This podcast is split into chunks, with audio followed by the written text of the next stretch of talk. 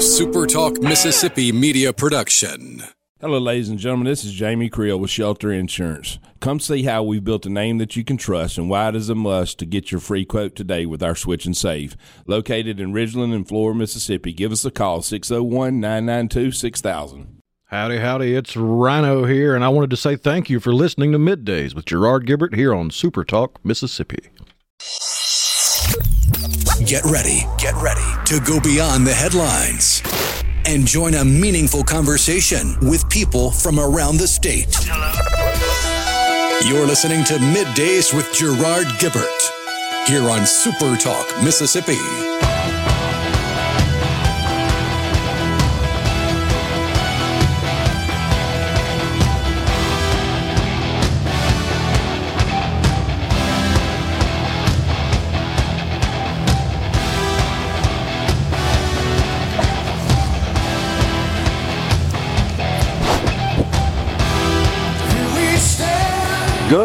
Morning, everyone, and welcome to Midday Super Talk Mississippi. I'm your host, Gerard Gibert, and today I'm at the beautiful Mississippi Trade Mart for the Mississippi Farm Bureau and Ag Up a Sale of Champions.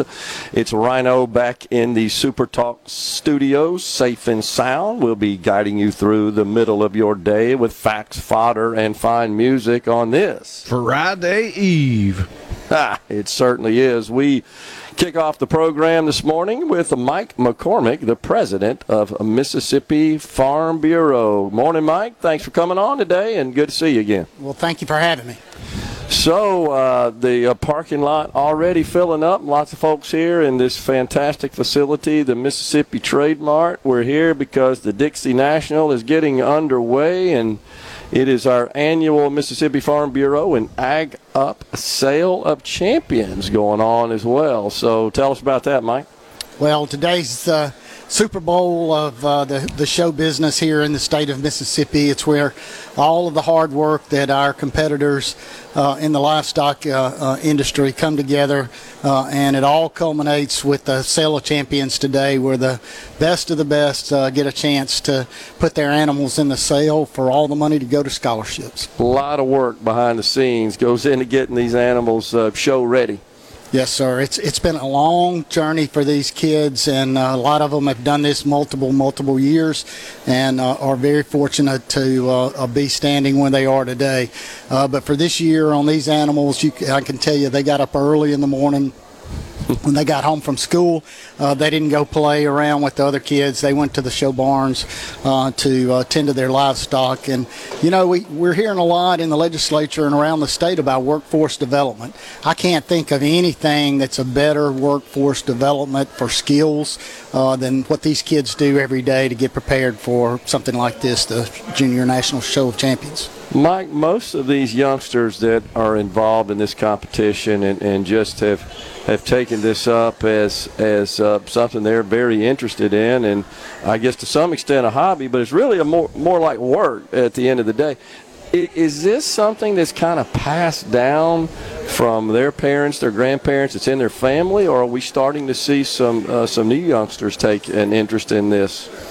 You know, I think certainly uh, a lot of the kids here's uh, parents grew up in this uh, in the show uh, world and, and have a lot of background in that. But it's uh, really encouraging uh, to talk to some who uh, have just uh, started them, themselves. A lot of help with uh, Mississippi State Extension, 4-H, FFA uh, groups that uh, get together and, and teach them the skills that they need to be competitive with this. So I'd say it's a little bit of both. Uh, Okay. but uh, I think once they get here, it's certainly going to be in their blood, and they'll be back Yeah. with their kids in the future doing the same thing. But the main thing is, it's important we, we continue to, uh, to to propagate. Uh, certainly in this industry, uh, first of all, it's critical uh, to society's thriving. That's number one. We got to eat, and we got to have all the other things that uh, uh, the benefits of agriculture in general.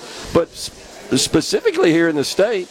It it, uh, usually stands out as the as the largest industry, if not the largest employer overall as an industry segment in the state. Well, it is, and I'm glad you mentioned that because I'm hearing more and more and more about um, moving away from that and, and attracting industry and how we're going to be a new state, and that's all great. I, I love the battery plants. I love the uh, the plants that uh, have been announced here recently around uh, Jackson. But Mississippi is an agricultural state for a reason. Yeah. We've got a very uh, diverse uh, soil types. Uh, we've got the climate for it. So, a hundred years ago, we're, we're our number one industry uh, was agriculture, and I'll tell you, 100 years from now, it'll be the same thing.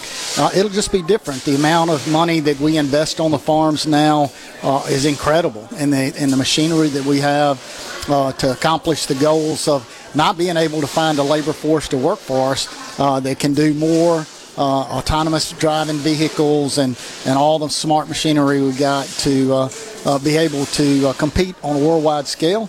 Uh, we have here through uh, industry research for land grant research, great farmers, great technology. When all that comes together, we've got a recipe for um, success here in Mississippi for Mississippi agriculture. Yeah, and of course, to that end, one of our sponsors, the Good Ag Up folks, and the machinery that they have on display here, um, they're, they're, they're really just high tech computers, if you will, that happen to do farming tasks at the end of the day. But it it has become a very sophisticated and advanced industry.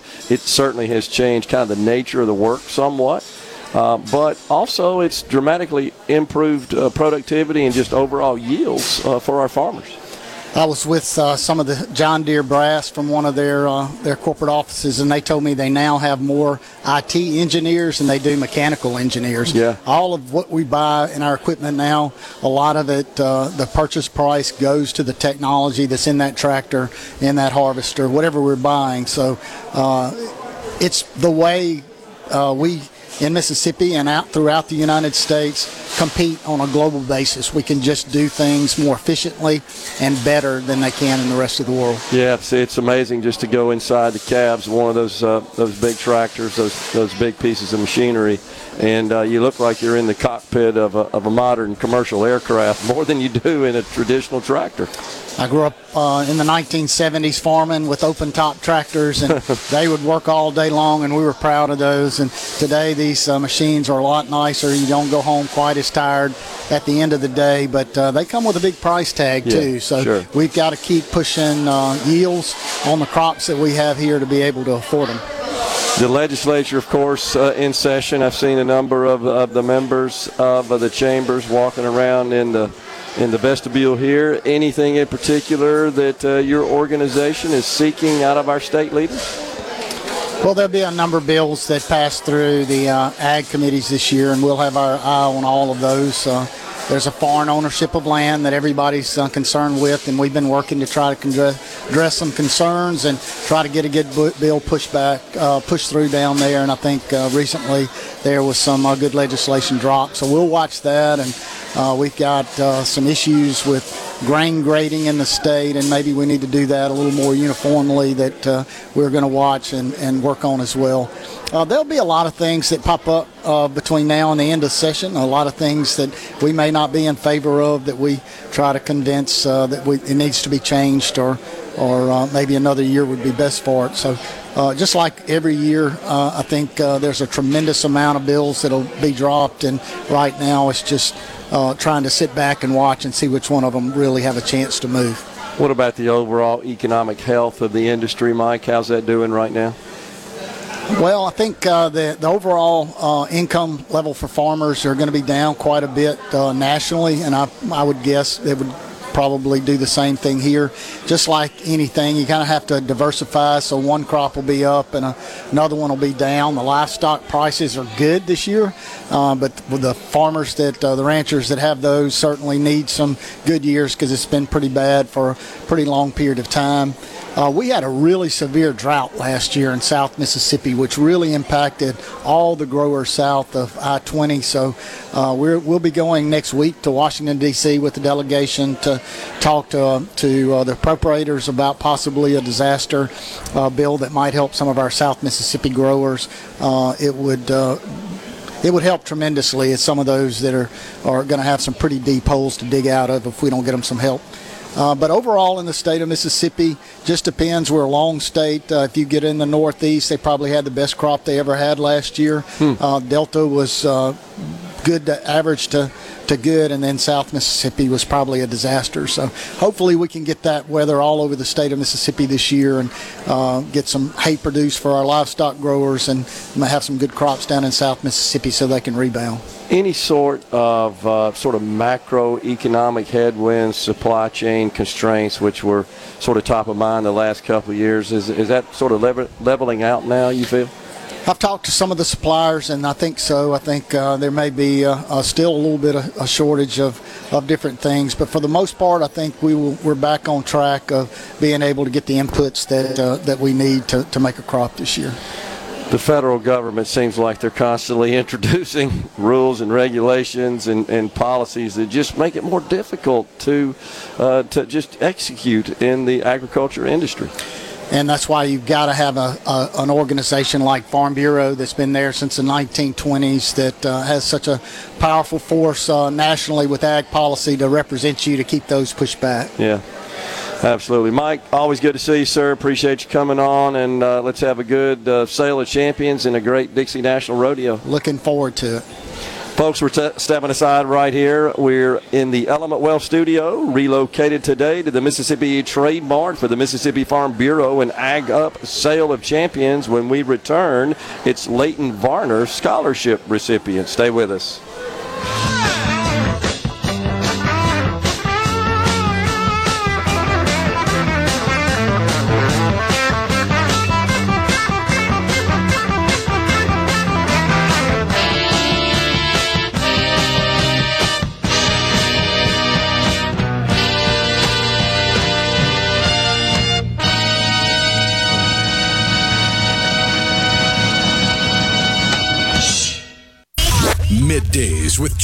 Gerard Gibert. Let's do this. On Super Talk, Mississippi. Let's go.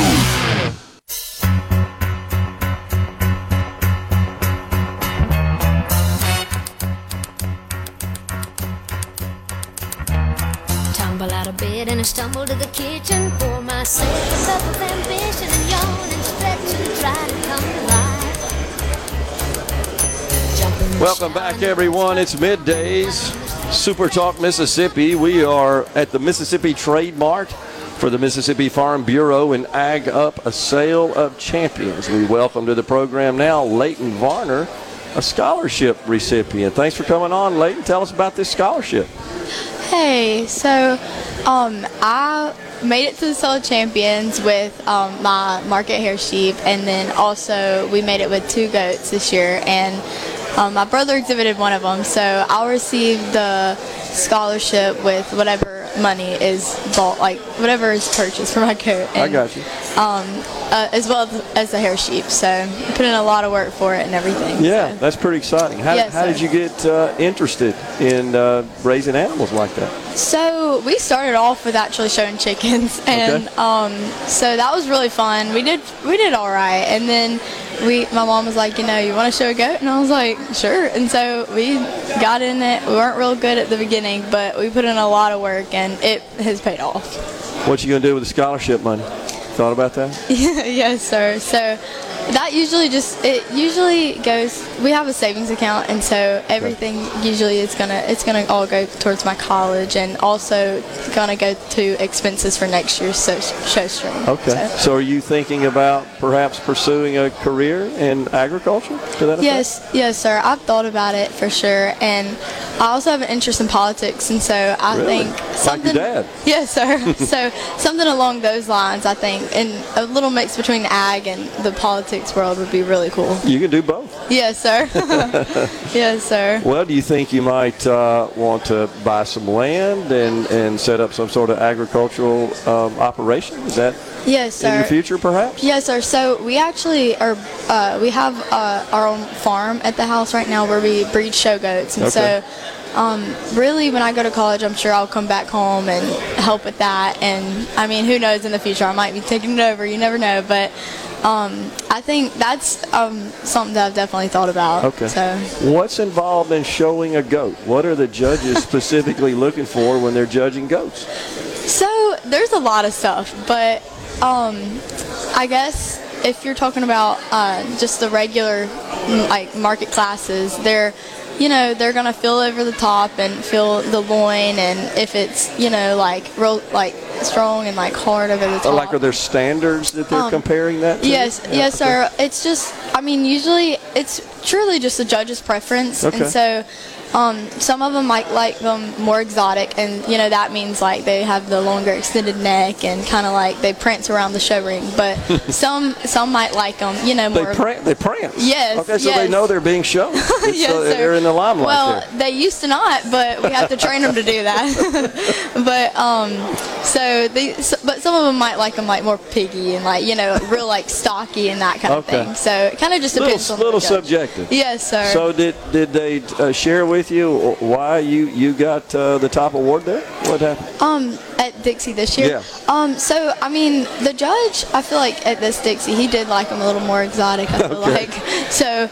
Um, he uh, definitely he picked uh, on along that line. So I mean, he talks about him in the class and why he picked him, and so that's that's kind of what he said. So the judges are they typically folks that have a background Yes, um, sir. in in raising those animals? For Yes, example? sir. So usually they're either um, they've been breeders before, and so they know what you know they're looking for everything, or um, they some of them have been on like judging teams at different colleges, and you know state has a judging team, and so it really just kind of depends where their background is, but they more than likely always have a background. So when your mother suggested to you uh, after showing the chickens, we should think about showing goats. What what was your next action?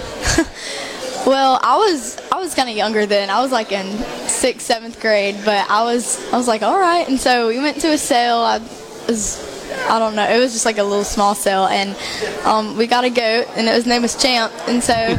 Um, Appropriate name. Yes, yes, sir. And so we started working with him and everything, and he did he did all right. But yes, sir. So that's You had to teach him how to really all it is. prance. Yes, sir. Had to, you know, teach him how to brace and everything. So Got, got to perk up for the judges. Yes, That's sir. really pretty cool. yes, sir. Um, so, do you develop relationships with some of the other youngsters that are involved in Oh, showing the animals like this? I mean, it becomes sir. kind of a uh, Oh, sort of a bit of a fraternity, huh? Yes, sir. I mean, really, I just feel like I'm family with the people that I show with. Like, it is. It's one of those things. Like, if I don't, if I don't, let's say I don't do good, didn't do good at Dixie this year or something, um, I'm not going to be upset because, you know, some of my friends got it, and I know they put in just as work, as, just as much work as I do, and so it just makes me happy for them. And so, you know, it's kind of like you're happy. It's like a win-win on Yeah. each side. So, it, it's one of those sort of competitions where you're you're supportive and you're encouraging each Yes. other and you're you're Yes. you're happy for the others when, Yes, when they succeed and win. Yes, sir. And we also help each other, and that's Sure. a big thing. You know, most people are like, "Oh yeah, we're not going to help our competition," but in this industry, it's the complete opposite. Like Yeah. you, you always are going to help each other. You're going to build each other up and be happy for each other no matter what. Yeah, that's awesome. Uh, so, Mike, after uh, visiting with Leighton here, I would say the future of agriculture in our state's in good hands. Absolutely. You couldn't get a better set of kids that are coming through this. is going to be uh, great leaders for the ag industry moving forward and great leaders for the state. She Yeah. wants to Yeah, run for public office. Uh, and, I uh, think we she'll need do well. more people in agriculture in, uh, in our state government. I, I think you'll definitely do well. So, d- is there anything beyond this, or n- uh, uh, more shows in store for you, or what are you going to do here? Yes, sir. So next year's my senior year. Okay. So um, it's my uh, second to last Dixie National, Okay. and so we'll, you know, put in as much work as we can, put in all the work next year, and Yeah. work real hard to, Yeah. you know, get here again. And the Dixie National, of course, the greatest uh, show on dirt, attracts folks from all over the country. Yes, sir, it does. So all those people, they always come to rodeo and everything. Yeah. So, do any of them participate in the Sale of Champions as well? Do we? does Um, it, do we allow folks from out of state? So Dick's the livestock show. Um, Yeah. I think the open shows. I might could be wrong, but I think those might be out of state. I could be wrong, but um, I know Dixie National, like the livestock Oh, yeah. show. It's just um, uh, people in state. Yeah, So. yeah. Well, it, it, it certainly is awesome. So, um, what kind of feedback do you get after you after you um, succeed like that? What what sort of feedback do you get from folks that really do appreciate your efforts? They certainly they recognize how hard you've worked to get to that point. Yes, sir. Well, on my uh, with my family and everything, Yeah. um, you know, we all are putting in work. So, you know, it's almost like like it's not just me winning. So it's like we all kind of are just proud of each other. Team. Yes, sir. Yeah, it really is. effort, right? Yes, sir, for sure. Well, that's much the way it is on the actual farms themselves, is it? Yes, sir. not? Can't be It done just by one person. It requires a team. Oh no, it requires it requires a lot of people. It's it's hard work. Yeah. So, do you feel like um, in each successive year that you've participated, do you, do you learn stuff and, and Oh, improve for the next year? Oh yes, for sure. I mean, it's it's crazy the stuff that you learn. I mean, you can't you can't. I've heard people say before, you can't teach people. You can't like teach people in schools like what you learn in the livestock barn. Sure. And that is so true because I've learned stuff here, like just life lessons, and it's made me a better person and everything like that. So. But you know, don't you feel like that'll carry on, say, in your college education and then your, your professional life afterwards? Oh yes, sir, for sure, for sure. I It'll mean, that's a big of it, right? Yes, sir. My my work ethic has gotten. I mean, I mean, with having livestock, you have to have a good work ethic, and I feel like that, you know, kind of feeds into like my life and everything. Like just like I'll have a good work ethic in everything I do because, you know, showing livestock has taught me to, you know, work hard and you'll succeed. So. Yeah, well, certainly that's uh, no secret about that, is there, Mike? You you uh, you choose the agriculture industry as an occupation. Um, you can be rewarded, but you got to work hard like you do at anything else. Yeah, farming's not a easy job. It's really a difficult uh, profession, but the people that do it are, are chosen by God to, to, to help feed His world, and it's something that's inside of you. And uh, we've got a great new generation coming up, and we couldn't have a better place to develop those skills than what you're seeing here with the youth today. And that's a good point. I mean, Mississippi, we really do serve the world from an agricultural perspective. This is it's a global commodity. Somebody sits down to eat three times a day, you got to thank your farmer because somebody got out and uh, worked hard to provide that food for their family. Yeah, absolutely. So, uh, what's what do you think about uh, majoring in in that respect? Um, I really, truly, it changes every day. Okay. I mean, you could ask any of That's my okay. friends, but um, I mean, just uh, anything like political science, something Oh. like that. I mean, anything. Because of your political aspirations, Yes, sir. of yes, course. sir. I should have known that. Yes, sir. and I'm wanting to go to law school after. Okay. So if everything like that works out, then um, that's pr- just something along those lines is what I'll do. Maybe That's not. really cool. Maybe not exactly political science, but some kind of major with that. So. Well, uh, it's been a delight to speak with you today. I have absolutely no doubt in my mind that you will succeed at whatever profession you choose. Yes, sir. Uh, I'd love to see you enter the political realm and, and also uh, be a member of the agriculture committee, uh, community in, here in Mississippi. Take care and congratulations Yes, on all sir. your success. Thank you. Leighton Varner, scholarship recipient. Folks, we're stepping aside for a break for the Mississippi Farm Bureau and Ag Up Sale of Champions coming right back. Hey, I'm all shook up. Bring it on.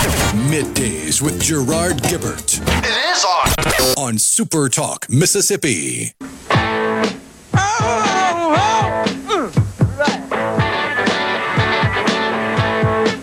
There she stood in the street. Welcome back, everyone. It is middays. We're live today at the Mississippi Trade Mart for the Mississippi Farm Bureau and Ag Up a Sale of Champions. Really enjoyed uh, the interview with Leighton Varner on the C Spire text line. Bart in Columbus says, Young people like her give me hope for the future of Mississippi. I totally agree with you, uh, Bart. Appreciate you sending that in. We welcome to the program now Jacob Moorhead, rodeo announcer, producer, Harper and Morgan. Jacob, thanks for coming on. Dixie Hello. National in How are you town. Yes, sir. It's that time again. You know, we start that countdown uh, a, a day after it ends in 2023. We find ourselves right back here on the old Mississippi Fairgrounds. and, Yeah. uh, it's it is the one. The greatest show on dirt. You bet. Proud to bring it back to town. Nine performances coming our way, and uh, we bring to town all the things that truly make rodeo special. Yeah, so any anytime you, of course, uh, talk about uh, the Dixie National Rodeo, you, you have to remember the great Mike Mathis, who, You bet. sadly passed away um, not too long ago in Yeah, uh, uh, December. Middle of December, uh, we were at the National Finals Rodeo, and I don't think he'd had it any other way. Yeah. Uh, just laid down to go to bed one night, and, and that was it. And uh, I tell you what, a, a great man in an institution had an opportunity the other day to visit at our kickoff press conference about Mike, and um, you know he. Uh, he- He's from Lufkin, Texas, Angelina County, Texas, over in Deep East, Texas, and uh, that's where his head was. He uh, he was a big part of everything there. A, a committee chairman of his own medium-sized pro rodeo uh, that has lots of success over the years. But and he never let me say this, but now he's passed away, so I can. Um, he uh, his heart was here. Jackson, Mississippi was his big one, and he did Fort Smith, Arkansas, the, the days of 47 in Salt Lake City, Utah, uh, the national finals steer roping, the national finals rodeo as an alternate one year. Doesn't matter. Jackson, Mississippi is where he came in the late 90s. Uh, worked with Phil Gardenhire, who was the guy here. And boy, there shortly after turn of the millennium, he was the guy here. An institution, so much more than an announcer, but a friend to everybody in Jackson. Knew everybody. I Yeah. came here in 2012 and uh, to work alongside him and uh, as a as a production person and his he was a uh, worked in the truck marketing business as well on the side and, and I did that with him and I was just blown away and all of the relationships here in Jackson that he put me in as as part of him uh, there'd be no way to succeed going forward if if I didn't have that foundation that he paved the way for. Um, and uh, the fun thing was th- this show right here in 2023, uh, we were putting together some things for his services and and and going forward some tributes that we've done at rodeos leading up to this, Lafayette, Louisiana, Lake Charles, Louisiana, where he was also part of, of, of what took place there and, and those successful rodeos. And that entire presentation of his memorials based around the Super Talk interview he gave here last year. You gave him an opportunity sure to did. tell his story. Remember it well. And he um, he wouldn't do that very much. Uh, Hmm. Very humble guy. Um, it was hard to get that out of him. But here in Jackson again, you know, it felt like home. Hmm. Like Liesl Harris used to say all the time. Another institution here of 40 plus years. Um, Jackson's like coming home. Jackson's our excuse to do our best. When, when we build something to go to a rodeo somewhere in the wintertime, one of our other 22 performances we do, we do it this way because it's how we're going to do it I'll at Jackson. darned. Huh. Yes. Interesting. Well, and and honestly, Jacob, your your description of his personality, I guess, outside of his uh, of his duties as the announcer at the rodeo, uh, they seem to really ring through when he was announcing the radio, rodeo. I mean, I think that was exhibited. it's a perfectionist thing. By now, you know, we start tomorrow night. By now, if I didn't have him his notes on, because I'm the rodeo production manager. Yeah. If I didn't have him his notes on how these openings are going to go, how the show flow is going to go, can you get me numbers on the sale of champions? Because he's going to go back to his office. He's going to put that together, and he's going to write it down. But he's not going to carry a piece of paper out there in the arena. right. He is. uh, He is going to have it all right here, and that level of perfectionism is a lost and dying art. Just like riding a horse, I'm, I'm having to replace him at his hometown rodeo in Lufkin, and you want to talk about an absurd tall order. Um, uh, finding somebody that will ride a horse, finding somebody that's articulate, finding somebody that cares to educate more than entertain. Um, he was that guy. And he could strike that balance, and people just felt at home. People knew when he rode through the gate on that horse. You know, maybe he'll give me the pair of boots. You know, a big part of of of everything here that's steeped in tradition. Now, say all that to say that, that the rodeo is going to move forward. It's going to be a huge success, and, and we're bringing the right people in to to take up that mantle. So, uh, Jacob, in, in your experience uh, with rodeos, uh, does this rodeo? So you're talking about how how Mike sort of saw this as uh, the standard, and would say this is the way we're planning to do it in Jackson. Thus, we're going to do it elsewhere. D- does this rodeo get discussed at other rodeos and people that are just on the circuit? They so an about exciting this thing one? about this rodeo, this is largest rodeo in the southeastern circuit, one of the largest. The Mm-hmm. uh, pro rodeo is broken into 12 circuits nationwide. But another fun thing, everybody is vying for a chance to go to the national finals rodeo. $10,000 added rodeos such as this are, are called large indoor rodeos. It puts us on the same stage as Houston, San Antonio, um, large indoor rodeos, San Angelo. Yep. And so that's us. We're also part of the Cinch Playoff Series and an opportunity to go to Million Dollar Added Rodeo in Sioux Falls, South Dakota at the end of the calendar or the end of the competition year. Okay. That is the top 60 rodeos in the country. They're handpicked by the committee. These are the rodeos that will qualify you to the Cinch Playoffs or the Governor's Cup. Okay. All right. In Sioux Falls, South Dakota, giving you an opportunity to make that last push to the NFR. So not only do the prize dollars from here count toward the NFR, you're also qualifying for an opportunity to go to this million dollar added rodeo in Sioux Falls at the end of the competition year as part of the Cinch Playoff Series. So that also gives us that added weight of of that. Okay, so the, the respect, the status that uh, this rodeo has earned is, is recognized throughout the country. Well, you know, we have that foundation uh, built by the, the legendary Steiner Rodeo Company, the XS, uh, and then James Harper, Ralph Morgan over in Lauderdale. Yeah. Um, they uh, they took this thing over 40 plus years ago and really turned it into what it is today. It's been it's had, it's gone through several different owners. Our new executive producer and owner Rory Lemmel has been around the rodeo game forever. He thinks outside the box. He is responsible for the Cinch Governor's Cup.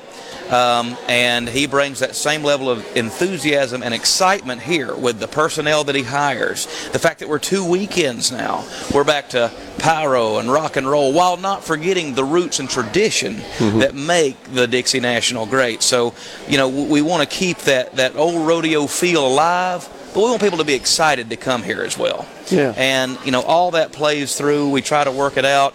Uh, we'll have that more traditional feel the first week, and we'll really amp things up that second week here and turn up the heat a little bit. Both of them are exciting and great.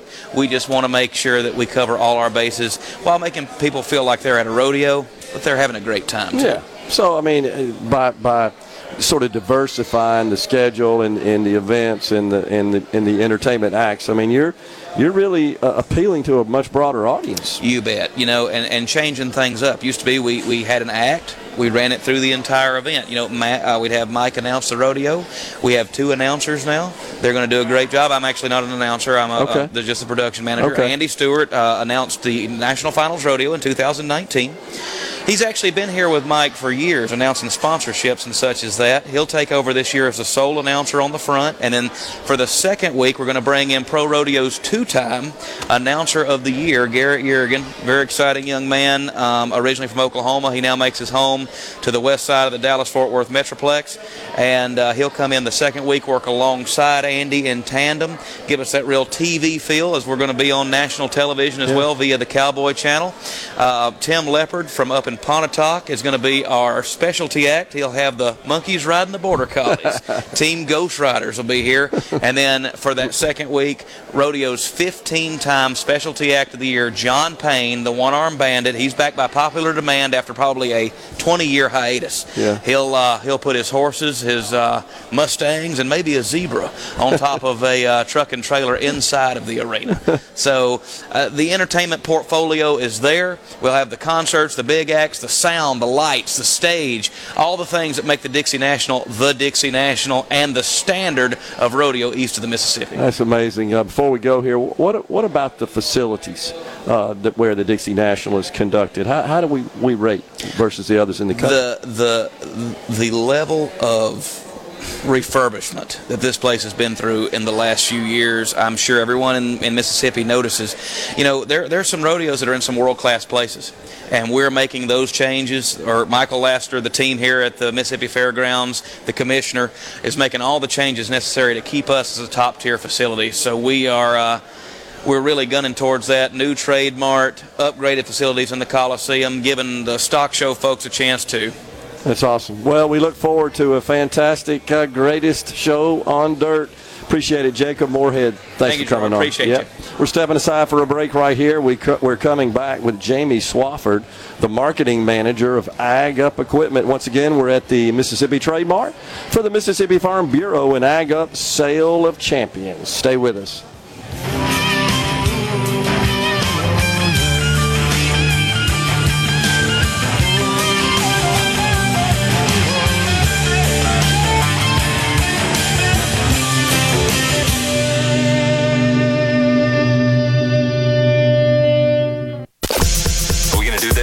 Middays with Gerard Gibert Keep rolling.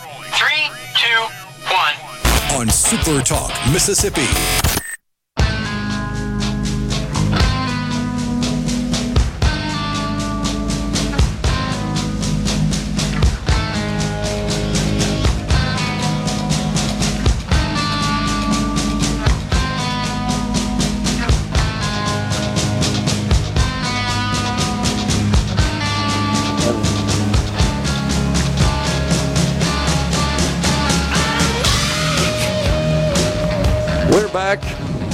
At the Mississippi Trade Mart middays, or the, the Element Wealth Studios set up here in the hallway outside the Trade Hall. We're here for the Mississippi Farm Bureau and Ag Up a sale of uh, champions. And speaking of Ag Up, we have Jamie Swafford, marketing manager for Ag Up Equipment. Jamie, good to see you again. The greatest show on dirt back in town, the sale of champions today.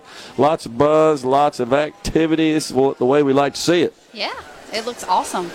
So seeing all the kids here. it's awesome. So, um, what are we focused on these days uh, at Ag Up? Uh, selling tractors, I knew that. selling green paint. We have some some incredible deals going on. We have lots of equipment out here for people to look at. But right now, uh, in the compact utility tractors, Yeah. we have a three series tractor where you can get zero for 60 months on it.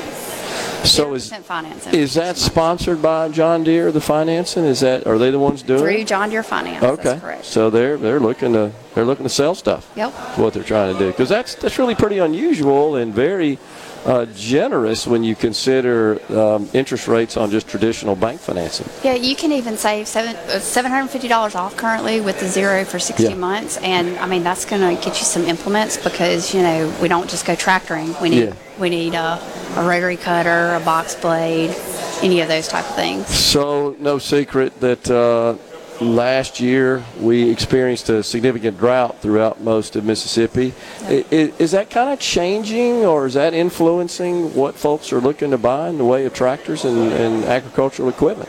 It definitely, I think, impacted our hay market. Uh, you know, obviously when when we have a drought, the grass doesn't grow as fast. But uh, I think you know it looks like we're in a good place this year, and I think we're going to be be just fine. You may have a little bit more cleanup on your property uh, after the drought. We've seen a lot of uh, trees dying off, so you might have some things you need to come see us for the tools to get the job done.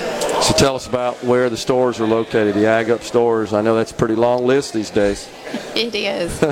we have 12 stores in Mississippi, uh, as far north as Lexington, south as Poplarville. So that kind of covers it. And then we have four stores in Arkansas. In Arkansas. 16 locations. And I know I have to ask you this. Uh, uh, it's obligatory every time uh, we do an interview. Do we have plans for more stores elsewhere? Perhaps entering new states? Can you talk about that or not? Heard that. no, one's, no one's given me that uh, heads up. So no, right now we're we're 16 locations. wow, And, uh, that's a lot. yeah, we're happy with that number right now. Yeah, and you know I ride by one of them up on 55 uh, north of Madison there. That's a our Canton basis. location. That's Okay. Yep. Um, and it's a it's a it's a big operation with lots of equipment out there on the grounds, and uh, all, always looks spectacular. Well, thank you. We uh, we are happy to be there. It's a great location for us, and you know that that location has large ag equipment as well as small ag equipment, and we are you know we also have uh, compact construction equipment. It's a little bit of a mouthful Yeah. sometimes. John Deere, the leader in the industry, without a doubt. Yes. And uh, something that Mike just mentioned, and and it, it kind of dovetails into um, uh, there's a slide I have on a sort of a standard presentation I, I regularly make to, to civic groups when I'm, when I'm asked to do so. And it, it just talks about technology and its impact on future society. And I have one slide that features John Deere. And uh, that slide essentially presents them. And I always say, you think John Deere is a tractor company. They're really an IT company that makes tractors, is what it boils down to. So Mike McCormick just said they now have more IT staff than they have mechanical engineers. I don't know the exact numbers, but that that is that is correct. We are They're high tech devices. high tech. it's really cool, though. And it, and it, you know, people think it's just in the large ag equipment, but it is starting to filter down. Uh, technology has allowed us to produce more food uh, higher yields, things like that. So Yeah. it's it's about feeding the world and, and how we get there uh, with with what we have because last time I checked, we don't produce more land. Right, that's So- exactly right.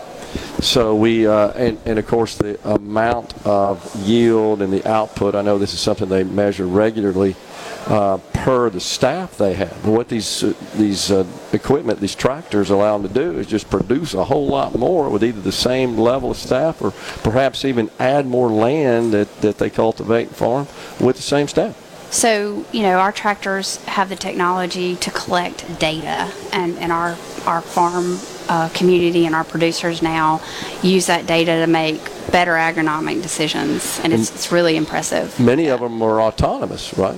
We don't have autonomy yet in Okay. Mississippi, but that, that is that Okay. is not a far fetched idea. It's coming. I've Yes. read about it. I mean, they're It is investing heavily it's in just that. Not here. and like every other company, John Deere has a, has a huge uh, initiative in artificial intelligence. They Yes. see a future for that as well. yes, absolutely. And that's going to improve us even more. We hope so. That is exciting. Jamie Swafford, Marketing Manager, Ag Up Equipment. Appreciate you coming on. Thank we'll you. talk to you later on in the program. Folks, we're stepping aside for a break. It's top of the hour. That means it's Fox News, Super Talk News uh, coming your way in the next hour. Andy Berry, Senator for District 35, Emma Cameron, Miss Rodeo America, and A- Emma Watts, Di- Dixie National is coming on in the next hour. Welcome to the show that challenges you to think deeply, think deeply, and look beyond political posturing. You're listening to Middays with Gerard Gibert here on Super Talk, Mississippi.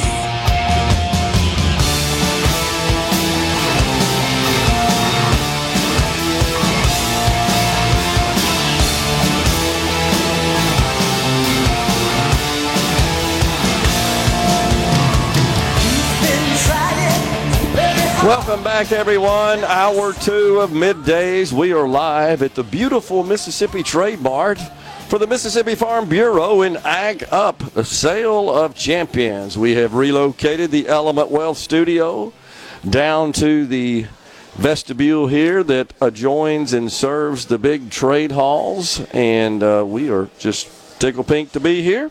Are you thinking about or planning for retirement? Do you have a plan? Go to myelementwealth.com or call 601 957 6006 to let Element Wealth help you find your balance between income, growth, and guarantees. Of course, we had Element Wealth partner Jeremy Nelson on the program yesterday. That was a uh, an interesting discussion, as it always is, about the current state of the financial markets and the future of the nation's economy and how that might affect financial markets. But today, Rhino, the big news uh, nationally is that the Supreme Court is presently hearing arguments uh, on behalf of four affiliated Republican voters and two unaffiliated voters who sued the state of Colorado because they removed Mr. Trump from the ballot, and uh, is as expected, the case has made its way to the highest court in the land, the United States Supreme Court. So today is the day they're hearing arguments on this historic case.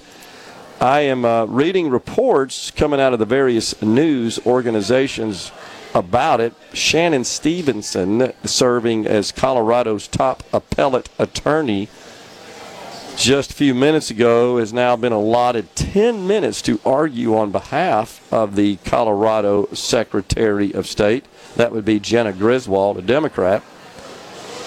And then, uh, of course, you got those who are arguing on behalf of the voters who sued the state over disqualifying Mr. Trump from appearing on the ballot, pointing to, uh, I guess, what you could call a, a regular, a rather obscure and not widely used amendment, the 14th Amendment, Section 3, which bars from holding public office any, quote, officer of the United States who took an oath to support the Constitution of the United States and then engaged in insurrection or rebellion against the same or given aid or comfort to the enemies thereof. So uh, that just seems so incredibly subjective.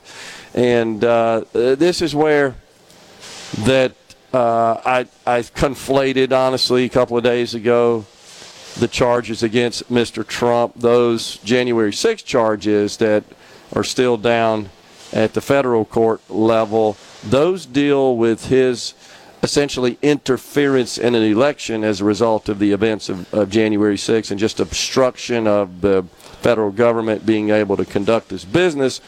There were no insurrection charges.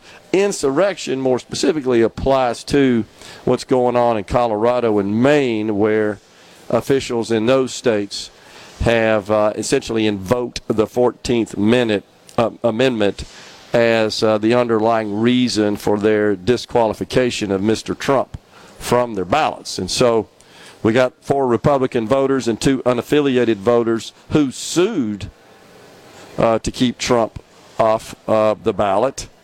And that's just crazy, honestly. Man, oh man. Um, we'll see where that goes. Uh, So I, I guess that a lot of the legal scholars feel like we'll either get a 9 to 0 or 7 2 decision uh, that would essentially reverse what the Secretary of State in Colorado did, which would allow Mr. Trump to appear on the ballot. This is what Justice Samuel Alito just said. The consequences of what the Colorado Supreme Court did, some people claim, would be quite severe. The decision of the Colorado Supreme Court could effectively decide this question for many other states, perhaps all other states. I mean, fundamentally, the problem I have with this is the people should have the right to pick their president. It's just simple as that. Why do you have to disqualify that person on the ballot with, honestly, um, a charge that is, is tepid at best? At best, a charge that that uh, relies on this 14th Amendment and uh, one of the sections therein. It is incredibly, incredibly subjective. Uh, in in my view, I mean, what happened on January 6th? First of all, to even maintain and assert that that was an insurrection, and then to, to try to connect Mr. Trump to what happened on January 6th, it just seems specious and and really kind of riding on thin ice at, at best. But here's the thing: what are they afraid of? That he may be on the ballot, and I don't know when. And by the way, I saw a poll this morning, Rhino, that shows that Mr. Trump is gaining ground in the state of Colorado at the expense of Mr. Biden. And of course, you guys probably saw just this week at a press conference, Mr. Biden could not remember the name of the terrorist organization that inflicted death and carnage on innocent Israelis back in October and continues to at least attempt to do so. He couldn't remember the name. How could you not remember? And this is now we're learning this is like an hour or so after a briefing and after him being I guess educated on with the, the current situation there. He comes out and can't remember. One of the reporters actually piped up that was in the audience and stated the name of Hamas. He can't remember it. So every day you just see this this further cognitive decline. I think voters are seeing this, and they're incredibly skeptical about his ability to serve another four years. I mean, we're looking at four and a half years or four years and, and two thirds of a year at this point. So that I think that's figuring into these polls at a minimum. Rhino, you seeing anything else? Any other updates on what's happening at the uh, Supreme Court? Uh, I do see Ketanji Brown Jackson uh, actually said that she's she worries was the term she used whether the insurrectionist ban applies to the president here. So, uh, of course, Miss Brown, an, an appointee of President Biden, and would be considered a member of the liberal wing of the court. You seeing anything else, Rhino? Uh, the only other argument I've seen in it's in that same vein that Ketanji Brown was talking about is there were earlier drafts of the 14 amend, 14th Amendment that included the office of president and vice president in Section 3. And because those weren't included in the final draft that was passed by the Senate and then ratified two years later, it, it really does make the thin ice start to crack. Yeah, I, I agree. Justice Brett Kavanaugh says that he, he's concerned. He says your position. And this is his statement to the attorney for um, for the Colorado voters on why former President Trump should be disqualified from the ballot. Should be, and Kavanaugh says, Justice Kavanaugh says, your position has the effect of disenfranchising voters to a significant degree. To a significant degree. So, and I and I agree, uh, disenfranchising in that the person I want to vote for is not even on the ballot because some politically motivated individual, the, the Secretary of State, says, "Oh yeah, you can't be on the ballot." I mean, this is ridiculous. Uh, you know that, that an individual like that, and wasn't it also upheld? Do I have this right, Rhino, by the Colorado Supreme Court, I believe? And and so you got just a, a, a small group of people that are making uh, decisions on behalf, honestly, of the entire country. If you think about it, because you remove a state from participating uh, in the election, certainly when you consider the way the electoral vote uh, works. And, and, and by the way, in Colorado, what are they worried about?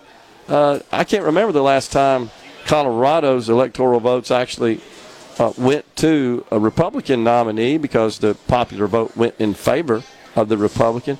Uh, again, I ask, what, what are you guys worried about? Well, maybe it's because you got a really crappy candidate in Joe Biden. That's what you're worried about. And, and so you don't feel like you can, you can win in the public square Rather, you've just made the decision to remove the opponent. That's that's your way of achieving victory. Oh, we just get rid of our competition. Gosh, I wish we could do that in business. Unbelievable. It's just truly unbelievable. So we're going to keep an eye on this for you folks and, and see what happens as this thing plays out. But Supreme Court in session right now, hearing the arguments on whether or not to uphold the Colorado decision to remove Mr. Trump from the, the presidential ballot in uh, the state. We're coming right back with Andy Berry, a senator from District 35, state senator, represents Copiah, Jefferson Davis, Lawrence, and Simpson counties. We're at the Mississippi Farm Bureau and Ag Up Sale of Champions.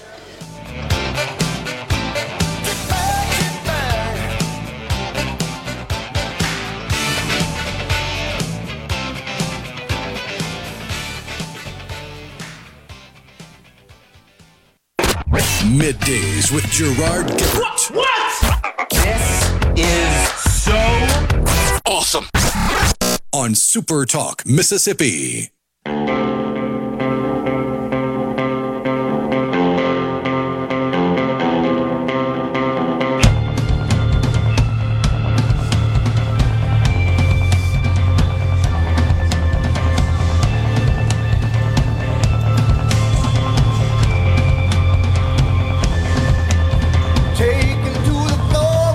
Back, everyone. It's middays. We're at the Mississippi Trade Mart for the uh, Mississippi Farm Bureau and Ag Up Sale of uh, Champions. That's where we have relocated the Element Wealth Studio.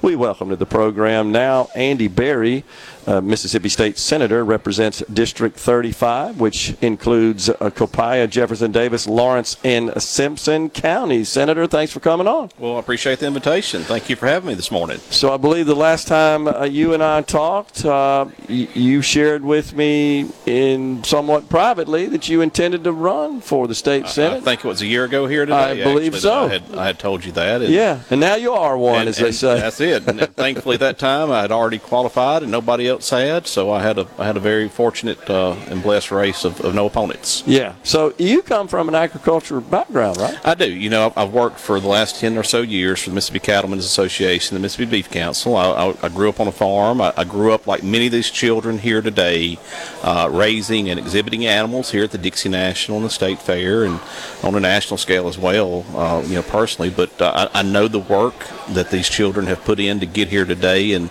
and uh, they don't do it by accident. Uh, Yeah. They're here today. Yeah. So uh, we just interviewed, of course, you, you you may not have caught it, but Leighton Varner, of course, is uh, uh, the daughter of Lance Varner. Yes, sir. So and and she did a fantastic job, but we got lots of positive comments back on our text line about.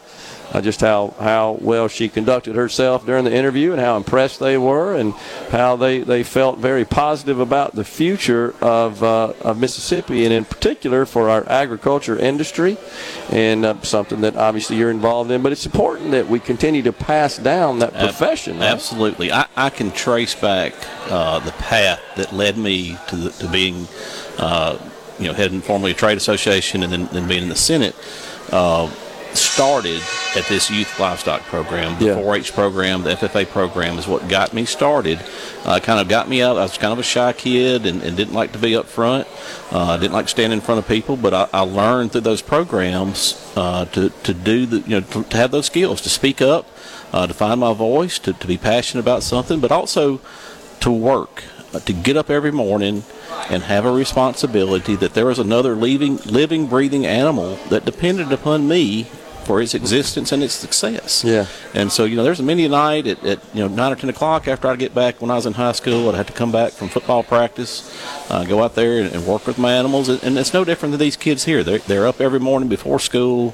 Uh, going out and, and, and tending these animals, providing the you know the care and the, and the feed that they need, and then, then working. It's a family affair. Uh, it, it takes all of them, but these kids learn a lot of valuable lessons through this project. That's absolutely consistent with what Leighton shared as well. It. That it's it's a lot of work uh, before and after school. It is a, a, a family team collaborative effort, which uh, I think is uh, consistent with what um, professional farming is, It is all about. It is. You know, these these kids, a lot of them, they don't go on vacations. They have a family trip to to an out of state. Uh, livestock show of some description, or they're out searching for animals. Uh, but this is what the family does, and it brings them together. And and you know, this uh, baseball and sports are great. My, my kids have participated in both of these projects, both Sure. sports and, and the 4-H program, and it was it was good for our family as it is all of these. Tell us about uh, the the cattle industry uh, specifically. I, I've seen some reports recently that there's some uh, problems uh, nationwide that the industry is, is facing, and we might be looking at some, some cost increases of, of beef in you, particular you know, as a result. uh, I I read a report uh, earlier this week that the cattle inventory is the lowest it's been in, in almost 70 years, Mm-hmm. uh, going back to the 60s. So, so more than most people's been alive. We have fewer number of cattle, and so you know it's just the simple law of supply and demand. Sure. When there's less of them out there, and and what's brought that on uh, mainly Gerard is drought. Uh, you know, we, we look back in the Midwest, Texas North has had drought for a couple of years, but then that drought spread, you know, into Georgia this year. All, all every county in Mississippi experienced at least a, a, a D3, and they all got to D4 at some point, which is a major drought. Uh, and so we've had a lot of sell off of our herds across the country. And, and when you sell those cows, which is the factory of the cattle cycle, uh, it's hard to replace those because they've got to be, you know, probably two years old before they're actually able to produce a calf. And then that Yeah. calf, before it can turn into to a product, it's another 18 months. You're looking at almost four years uh, if I wanted to keep a, a, a, you know, turn a cow into a factory today Yeah. before you could get a product out of that. So we, I expect, you know, for one, it's going to be good for our cattle farmers. Uh, we're going to hopefully reap some rewards in that market, uh, and, and the consumers. Uh, you know, so far our demand has been has kept up with with the pricing. Yeah. we, we have a good product. You know, to your point, I, I remember speaking uh, this past August when we were right in the throes of, of the obviously the worst part of the drought because we had extremely hot temperatures as well. Um, and over in Smith County, where there are um, a lot of farmers, obviously, a lot, I believe a lot of cattle farmers, if There I'm are. not mistaken, and and they were talking about having to put the hay out from their from their uh, reserves much earlier than, than normal, and they expressed some concerns about that. It, it's been it's been terrible to find for winter forage uh, for our cattle. You know, the, we depend a lot in, in central and south Mississippi, particularly on, on winter ryegrass, and so we were late because it didn't rain. You got to have Yeah. you got to have uh, you know water to grow the grass, and so you know personally myself, I didn't cut any hay after the middle of June. Hmm. And and so I make the bulk of my hay, and, and a lot of folks do in, in late June and into July. Well, that was non-existent. Uh, there, there, if you didn't have it made by, by July 1st, you didn't have any, any moisture to produce any more hay, and the, and the temperatures are so high, uh, it really stressed, uh, you know, the forage production, and to the point in South Mississippi, you, you know, you could name your price, and you probably couldn't buy any extra hay uh, even today. Yeah, amazing. So is that situation? Will it stabilize? You feel like this you know, year? as as what we've seen is, is of course that we've had a, hur- a huge sell off. We had record runs in our cattle markets uh, back in the fall. Yeah. Of people, you know, they knew they couldn't take care of them. Yeah. So they, they sold them, and and so they're just they don't have that inventory there, so they didn't have as many to feed. Yeah. And so that's that's again that that goes back into why our inventory is so low. All those cattle went into into hamburger meat that, Mm-hmm. that were sold like that, and and so it's just a you know kind of a self fulfilling prophecy of. of once that sell off started until it rained, there was no reason to, to, to, to stop selling. Well, if the climate change activists had their way, we wouldn't have any cattle. We wouldn't. We'd be eating processed dog food. Is uh, what we ultra processed dog food. Unbelievable. And, and and you know they keep pushing that, and, and we see some some even some cell cultured stuff that's out there. Uh, you know we've worked very hard to, to kind of prevent that from taking hold in Mississippi, and and you know by and large consumers don't have the appetite for it. Right. Uh, I've, I've never tried it. I've, I've talked to some people that have, but uh, it's not something that I'm gonna I'm gonna waste a lot of time cooking or eating. How's it been serving in the Senate? You know, it's been it's been very good. Uh, you know, we're starting to get started. You know, we've had a lot of committee meetings. There's there's a lot that goes on, as you know, behind the scenes. Yeah. Uh, that that necessarily happen down on the Senate floor this time of year, and so getting the committees going. You know, we're starting to, look through those bills and, and, and actually do the work that, that the people sent us up there for. And so, uh, been been very welcoming. Uh, both sides of the aisle been been very welcome to help me get uh, to get acclimated to, to the floor up there. I know something that has, has garnered a fair amount of discussion. Uh, I believe on both sides of, of the hall there is is um, just the sale of land uh, to Chinese and, Yes, and those who are adversarial to the country. Uh, you think we're going to see some legislation to that effect? what do you I've, think I've heard that? rumors of several bills floating around with that. I, I've I've been looking into that issue for several years, and even even with the, the, the Cattlemen's Association, we we tried several different variances uh, of, of policy proposals to, to produce at our national level. Uh, we wanted to, you know, like everybody, if, you know, eliminate it. Yeah. And, and then we came that we couldn't get that done because there were some legitimate problems with, with different concerns of, of ownership, uh, you know, uh, out there. And we said, okay, well, let's let's pull it back to a reciprocal approach. And if you can't, you know, if we can't do it there, they can't do it here, and that that, that makes the most sense to me. Uh, you know, I don't know what uh, what we'll ultimately came up to. I attended all the committee meetings this summer uh, that that they had uh, dealing with that at the Capitol, and so I have not personally seen any language yet, but I know there's some floating around, and, it- and with the deadline next week, I suspect there'll be some bills. Some states, as you know, have enacted some legislation, some more restrictive than others, but uh, I, I would think those would probably serve as, as a guide It- it somewhat in crafting our, our legislation. I know nearby Arkansas, I think, passed a bill last year. You know, and and it's a tricky subject because there's, you know, we whether we like it or not, we live in a global economy. Sure. there- there's all different structures of ownership that we see out there, um, and and so how we tackle that, and then you also you have to, you know. A, a point that's been made that I think is a valid point is is looking at limiting the ability to sell your land. Yeah. And so there, there's it's a very complex issue. I, you know, I think everybody would like to just rubber stamp and say no, you can't do it, uh, but but it gets a little bit more complicated. Well, and before we go, another point is uh, the Chinese are a big market for American farmers Absolutely. as well. Absolutely. Consider that as well. It, it's all goes into that equation. Appreciate you coming on. Yes, Senator sir. Andy Berry has been our guest. Folks, when we come back, it's Emma Cameron, Miss Rodeo America, and Emma Watts, Miss Dixie National Rodeo. We're at the Mississippi Farm Bureau and Ag Up Sale of Champions. Stay with us.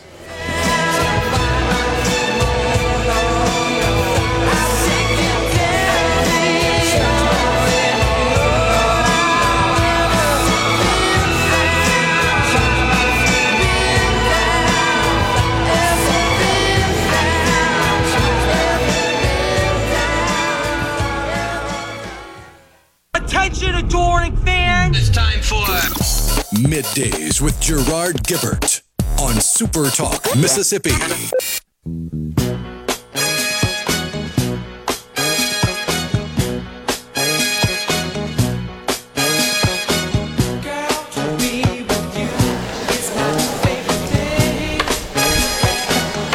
Welcome back, everyone. It's middays. We're live in the Element Wealth studio at the Mississippi Trade Mart for the Mississippi Farm Bureau and Ag Up a Sale of Champions. We are pleased to welcome to the set now.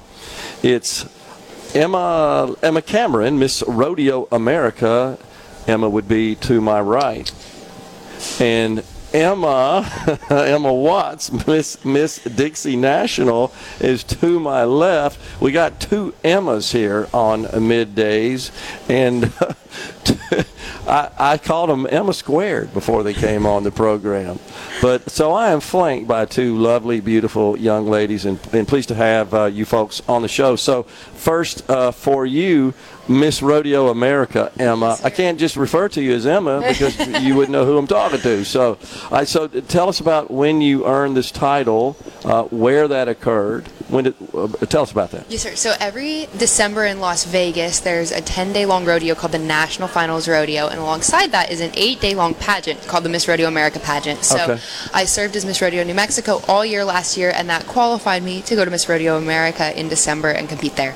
Okay, so you just answered my next question, which is from where are you from? Yes, sir. New Mexico. New Mexico.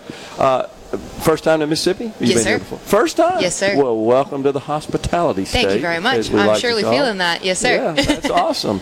And uh, you're in town because of the Dixie National Yes, sir. Rodeo. We call it the greatest show on dirt, I as can you're definitely well understand why. Yes, sir. Okay, so Emma Watts, Miss Dixie National Rodeo. Um, you, of course, earned uh, that title um, to represent this great event we have here in the state of Mississippi. When did that occur? Um, about three weeks ago, right here in the Trade Mart, um, I had the privilege of running against some very good girls um, and got lucky enough to be able to get this title to represent this great association. How'd you get involved in this? I was the Alabama High School Rodeo Queen Okay. um, for three consecutive years in a row. Um, went to nationals every year. Um, I took a two-year break from it, and then I saw Miss Jacqueline Irvin um, at several rodeos carrying the American flag, and um, watching her carry that flag, it made me realize I wanted to get back into it, um, and so that's kind of where it where I'm ended up right now.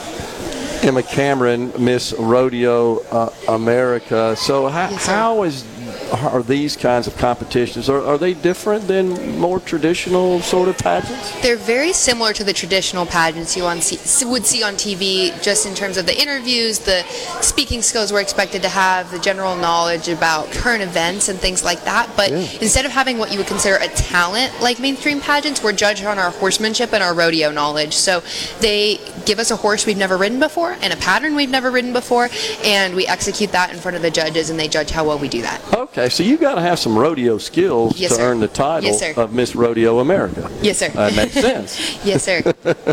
and so, how long have you been riding? Just about my whole life. I started going to junior rodeos and jackpots when I was younger, like four or five, and then as you get older, it kind of progresses. So I high school rodeoed. Actually, that's where I met Emma for the first time, and then got a little more serious as you get older, and then ran for Miss Rodeo New Mexico. Gotcha. And so, you, Emma, Miss Miss Dixie National, you, you also come from a, a rodeo, a riding background. Yes, sir. Um, I've I did like little play day shows since Yeah. I was about six years old. Um, got into high school rodeo my freshman year, and now I'm at Pearl River Community College in Poplarville, Mississippi, on the rodeo team there. Oh, So- okay, yeah. So, uh, what about uh, the feeling of, of hoisting that beautiful American flag? What do you think about that? Um, it, it really holds a special place in my heart. Um, I come from a military background, my family. Um, so having that privilege of being able to carry that flag is something. It's very graceful feeling, and knowing that it the weight's on my shoulders and on my back. So Yeah, and people uh, certainly at the rodeo are so incredibly respectful, Yes, and they're sir. focused on that. So, uh, no pressure on you now. You just got to take care of that when, Yes, you're, sir. you're riding on the dirt there. Um, so, what are your duties, uh, Miss Rodeo America, uh, Emma Cameron? What are your duties in, with this title? So as Miss Rodeo America, you're lucky enough to get it to do it full time. I actually got to leave my full time job to travel full time as Miss Rodeo America now this Okay. year. So I travel all across the country to events like this where I spend the week doing school visits, sponsor visits, rodeo events, and help with production at the actual rodeo. So day to day, it's always something different, and I really love that. So, with the school visits, uh, you're then uh, talking to younger children, right? Yes, sir. And, Yes, and you, you speak about uh, your experience and your, of course, um, achieving the title and your responsibilities. Do you offer them some some words of wisdom as well to try to influence them as, as they develop as youngsters? Yes, sir. So as rodeo queens, we're expected to be knowledgeable about all things rodeo, agriculture, and the Western way of life. And we're really that avenue that goes into schools a lot of times and teaches kids about where their food comes from and how the West was won and how those traditions still exist in the world today to give them a little piece of that. And a lot of times the schools we go into are in some kind of unit that coincides with it and the rodeos in town and their community. And so we're just that little bridge for them to, to learn more about it. Uniquely American. Yes, sir.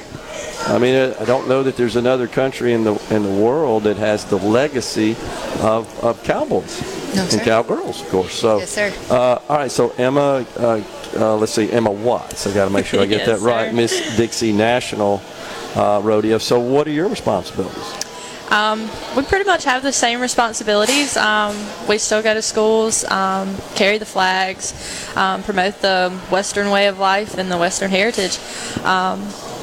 It's it's pretty much the, the same thing that Miss America has, just not the going all over the country. It's more the state of Mississippi. So, do any of the young girls come up to you and say, "I want to, I want to be that someday"? Oh, absolutely. That was me at one point, actually. That's what got me into it. I bet that's a thrill. it it's a lovely feeling. So, you, there's um, you're expected to be a role model. Absolutely. Is that right? Yes, sir. And and I'm, I'm sure that figures in uh, to the decision that, that the judges feel like, yeah, these are people that could the, the kind of role model we'd like to see uh, out there representing um, the organization here, and uh, and certainly influencing in a positive way uh, the young people. You were telling me earlier, um, Emma Cameron, Miss Rodeo America, about. The, just the knowledge you have to have and a series of, of questions. How do you prepare for that, or can you? You prepare a lot of times being on the road as a state title holder is what I think was the most the best preparation for me. You know, you get put in these situations and you learn something everywhere you go. But Emma and I both have been doing this for years. I did, studied for 15 years coming up to Miss Rodeo America, and you get study guides and you follow the newspapers and all the publications that the Professional Rodeo Cowboys Association puts out. You're expected to know any and all of that at any point in time. So the portions of the pageant really are designed to make sure that you're prepared for that, and they grow you from written tests to on-stage questions about current events in rodeo tr- to try to make sure you can handle those things when they're thrown at you on the road. Wow! Plus, you have to demonstrate your athletic ability as well to um, to look like a rodeo participant, Yes, essentially, and, and, and show the judges that. Uh, wow, that's that's incredible. What, what sort of rigors uh, were presented to the contestants uh, to earn the title of Miss Dixie National? Um, we had like um, we didn't have a written test like Okay. she did. Okay. Um, we had an impromptu question, which is an on-stage question. Um, we had interviews, we had horsemanship, and we had modeling. So Okay. not as intense as what Miss Rodeo America Okay. goes through, but still still very intense in a way. Is that something you perhaps aspire to, Miss Rodeo America? Is Absolutely. Move up to that level. Um, I'm actually looking at running for Miss Mississippi after I Oh, okay. graduate from my next two years of college um, to go to Miss America. That is that's totally awesome. So, um, what are your uh, plans professionally, uh, Emma Cameron? So before competing for Miss Rodeo America, I was working as a commodity risk management analyst. Wow. And then after that, I worked in diagnostic technology for a pharmaceutical company for a little while. So I really enjoy that side of the agriculture and animal industry. And I think I'll go back to school and go to graduate school for a little while and then continue pursuing that. Hmm, Interesting. How, what about you, Emma Watts? Um, right now, I'm at Pearl River Community College, Yeah, and told I'm me, um, getting my business degree there, Okay. and I plan on taking my real estate test here soon. Real estate. Get my real Okay. Estate license, and um, then I'm going. I've, I've applied to several schools, um, and I'm gonna get my ag communication. Okay. So, real estate license, you, you- that going to be kind of a side gig? Yes, sir. Okay. Commercial or residential real estate? Um, I'm not 100% sure yet. Okay. Um, kind of depends on where I end up, but Okay. So you said ag communication? yes, sir. What exactly is that? Um, it'll be like interviews on RFD TV. Um, Okay. At the NFR, you see all the people on the floors. So, how, how did this go? Um, what do you think you would have done different in your event? Um, you proud to win? Just, with a focus on Yes, uh, agriculture-related content. Yes, sir. Okay, so you have to have some knowledge of that, Yes, and sir. you're obviously gaining that and have a background in that. Okay, I, I didn't know such exist, but Yes, I'm. I'm pleased to know that it makes sense. Everything's highly uh, specialized today, for sure. So um, uh, you're traveling a lot right now. Yes, sir. Yeah. And what, what's your next stop? So I came from Louisiana. I was in Lake Charles all last week, and then I yeah. get to go to Florida from here. So nice little tour of the That's southeastern cool. United States. I'm and you really told me it's full time now. Yes, sir. Yeah. Yes, so sir. for a year. Yes, sir. So I started January 1st, and then I'll go to the National Finals Rodeo this December and crown the next Miss Rodeo America. Very cool. Well, you're, you're both uh, delightful and you're outstanding representatives of your respective organizations. And we thank you for coming on. We wish you all the best in your professional career. and, you. And I know you're going to have a lot of fun representing Yes, there. sir. Thanks a lot. Thank you. Folks, we're stepping aside for a break. We're coming right back. It's Jamie Swafford, Marketing Manager, Ag Up Equipment. The Element Wealth Studio is located down at the Mississippi Trade Mart for the Mississippi Farm Bureau and Ag Up Sale of Champions.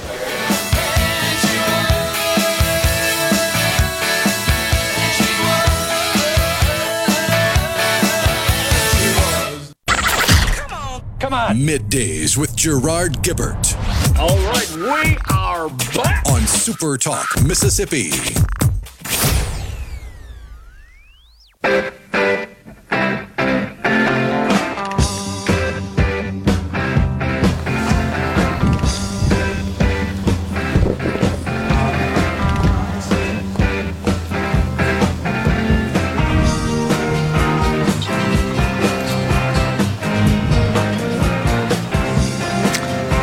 Welcome back, everyone. It's middays. We're live at the Mississippi Trade Mart for the Mississippi Farm Bureau and Ag Up a sale of champions. Wanted to pass on that, Rhino, it appears that the arguments uh, before the Supreme Court on the case to dismiss Trump from uh, the ballot in Colorado, the arguments are over. Is that correct? Is that what you're saying? Yeah, it seems like they're done. Okay. Well, just based on the comments, you got any feeling which way this thing's going to go? I, I really don't at this point. Uh, if I had to guess, I would say they're going to rule against the Colorado Supreme Court's decision and allow former President Trump to be on the ballot. Okay. That- That's kind of what was expected, I think, by most legal analysts and scholars. We are welcome to the program. Welcome back, Jamie Swafford, Marketing Manager, Ag Up Equipment. So much of the festivities this morning are over. This place is a little quieter now for, Uh, for this, but what a fantastic uh, facility th- uh, this is. Mississippi is uh, truly blessed to have it and the Equine Center next door. What a great venue to conduct the Dixie National Rodeo, the greatest show on dirt. So, Ag Up, um, a lot of your customers, right, and prospective customers always in attendance. do you see a lot of our customers' kids here, and of course them here as well Yeah. Actually they're in the sale right now at Okay. Sale of Champions. So I saw, I think maybe they finished with goats earlier. So Okay. yeah, I've seen a lot of our customers here, and hopefully prospective customers as well.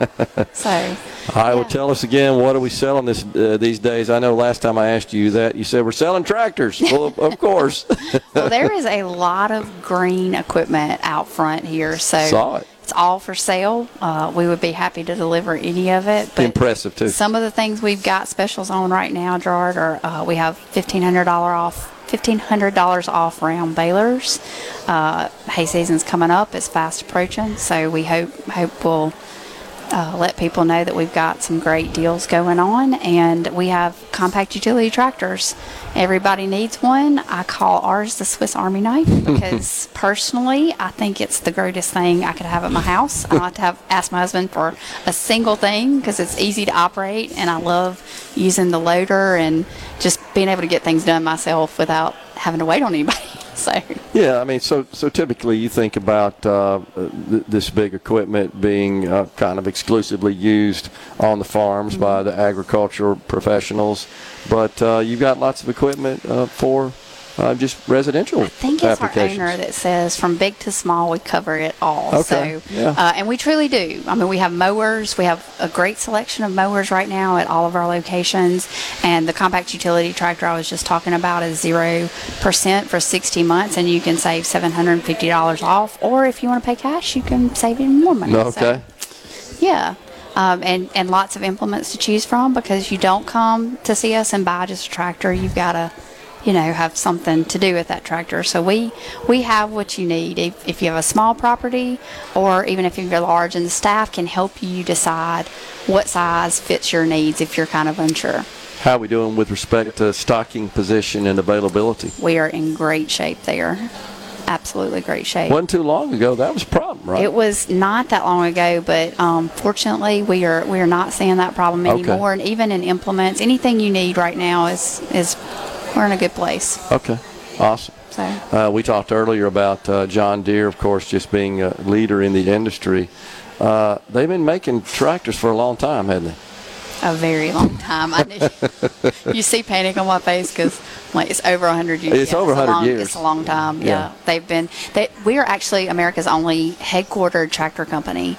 Really? Uh, so our headquarters, you know, we're in Moline, Illinois for John Deere, and Yeah. um, there's not another tractor uh, company anymore. I knew it was Illinois. Headquartered here in the U.S. Well, coming from an IT background, I remember when they acquired a data center in the Silicon Valley. Mm-hmm. Uh, not Now so long Austin. ago. It's Austin now. Okay, so they've relocated. Yeah, but uh, as we as we spoke of in the in the last interview, they're really a, an incredibly sophisticated technology company that just- just happens to make farm implements and tractors. Well, it requires a lot of technology now to make to make producers uh, profitable and, and able to continue to produce our food and, and fiber. So Yeah. Yep. So I remember, I want to say, was it last year? Uh, I I think a brand new tractor had been introduced that had some sort of AI or something built into it where it could detect um, a, a good plant from a bad plant, okay, if you will? so that's a sprayer. Okay, the See sprayer. and spray sprayer. Yeah. Yeah. Isn't that right? Really cool technology. Yes, that is absolutely right. Yep. You should check it out on johndeere.com. I mean, so that improves yields dramatically, right? And cuts it costs costs as well. cost and, and Yeah. not using as much fertilizer into just the Makes system. sense. Yep. Makes sense. Rather than just kind of this blanket sort of approach. Yep. Yeah. Well, appreciate it. Yeah, absolutely. So we'll we'll speak one more time. Absolutely. Um, in the next hour of the program. Right now, folks, it's time for Fox News and Super Talk News. It's high noon in Mississippi. In the next hour, we've also got the Commissioner of the Mississippi Department of Agriculture and Commerce, Commissioner Andy Gipson. Stay tuned for the news. We'll be right back.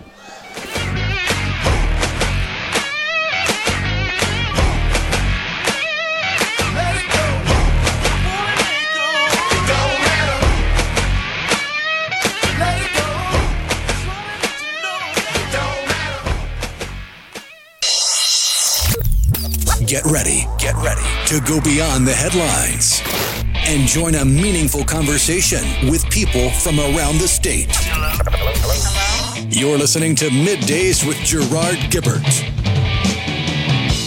here on Super Talk, Mississippi.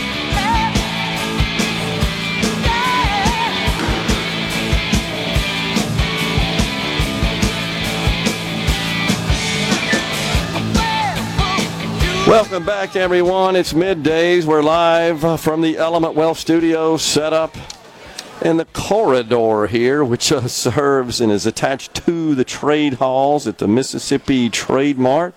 We're here because it's time for the Dixie National Rodeo. Today, it's the Mississippi Farm Bureau and Ag Up Sale of uh, Champions. I'm taking a look at all these youngsters in the hall a minute ago that are showing their animals, and in fact, I can actually see the staging area from my vantage point uh, right here. And looking down the hall there, Rhino, there's a young man with a giant steer. That's what it is. And they're got it roped up and are leading it into uh, the show hall for uh, sale as part of the judging process. So, really pretty cool. So we were just talking earlier today. The big news out of Washington, at least, is the Supreme Court hearing the uh, case concerning Colorado's removal from uh, the ballot of former President Donald Trump. So, Rhino, your your view, and I, I I'm with you. That, I think that's my conclusion as well. Reading some of the questions and answers um, from the justices to the attorneys there arguing the case on behalf of the the plaintiff and the defendant. Uh, the plaintiff, of course, Donald Trump, the Trump organization, and the defendant are four voters in Colorado that sought to remove uh, the president, and um, as well as the Secretary of State. So, uh, yeah, I'm I'm with you. I think ultimately they're going to rule against the action taking taken by the state of Colorado, the Secretary of State out there, and I guess it's going to be Mr. Trump back on the ballot. Again, I say, what are you so dang worried about? Are you worried that he may actually take the state of Colorado? Um, and I think the biggest thing is they felt like that they might set a precedent. That they, I guess you, you know, you had some some uh, discussions behind the scenes about taking this action by the Secretary of State. Now, am I right, Rhino, that it was the Supreme Court of Colorado that ultimately ruled to remove Mr. Trump from the ballot? I want to say there's some connection there with state Supreme Court. Yeah, I don't think he was removed from the ballot with the initial hearings. It was appealed to the Colorado Supreme Court, and they ruled that he should be removed from the ballot. And that's how it made it to the United States Supreme Court, who are, in my opinion, more than likely to come back with a pretty sizable majority saying that he should be on the ballot. Okay. So I think what I'm I'm thinking about here was the Secretary of State of Maine unilaterally right removed Mr. Trump from the ballot. The law's a little different in that state. I don't think there was any courts or Supreme Court of Maine involved in that. Uh, but but in Colorado, which is the case being heard by the Supreme Court, I believe though is where I was going with this is that the feeling was, hey, if we can do this, well then other states are going to follow suit, and some did attempt unsuccessfully. Uh, Maine, of course, did successfully. I guess I I, can't, I don't know has that been reversed at this point, but honestly, w- what the Supreme Court rules here is going to settle this whole deal, I believe, once and for all. So, any other states that might be considering about removing Mr. Trump, and if the Supreme Court upheld Colorado's actions, you got to believe that there are other states that would say, "Okay, well, I guess we can." Uh, follow the, the same logic there, and and uh, we don't want him on the ballot either. I don't know because he might win, which is crazy, man. Oh man.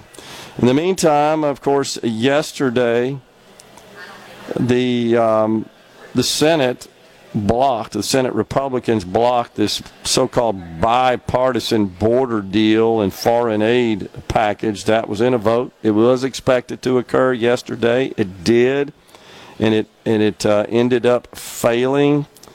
This package that uh, doesn't look to me like it would actually achieve the goal of securing the border, and it's crazy that we have to insert what 115 billion dollars or so of foreign aid in the package uh, just to secure the border. We don't need anything of the sorts to secure the border. We have laws on the books right now. We just need a president who, with the stroke of a pen, could totally change the situation at the border.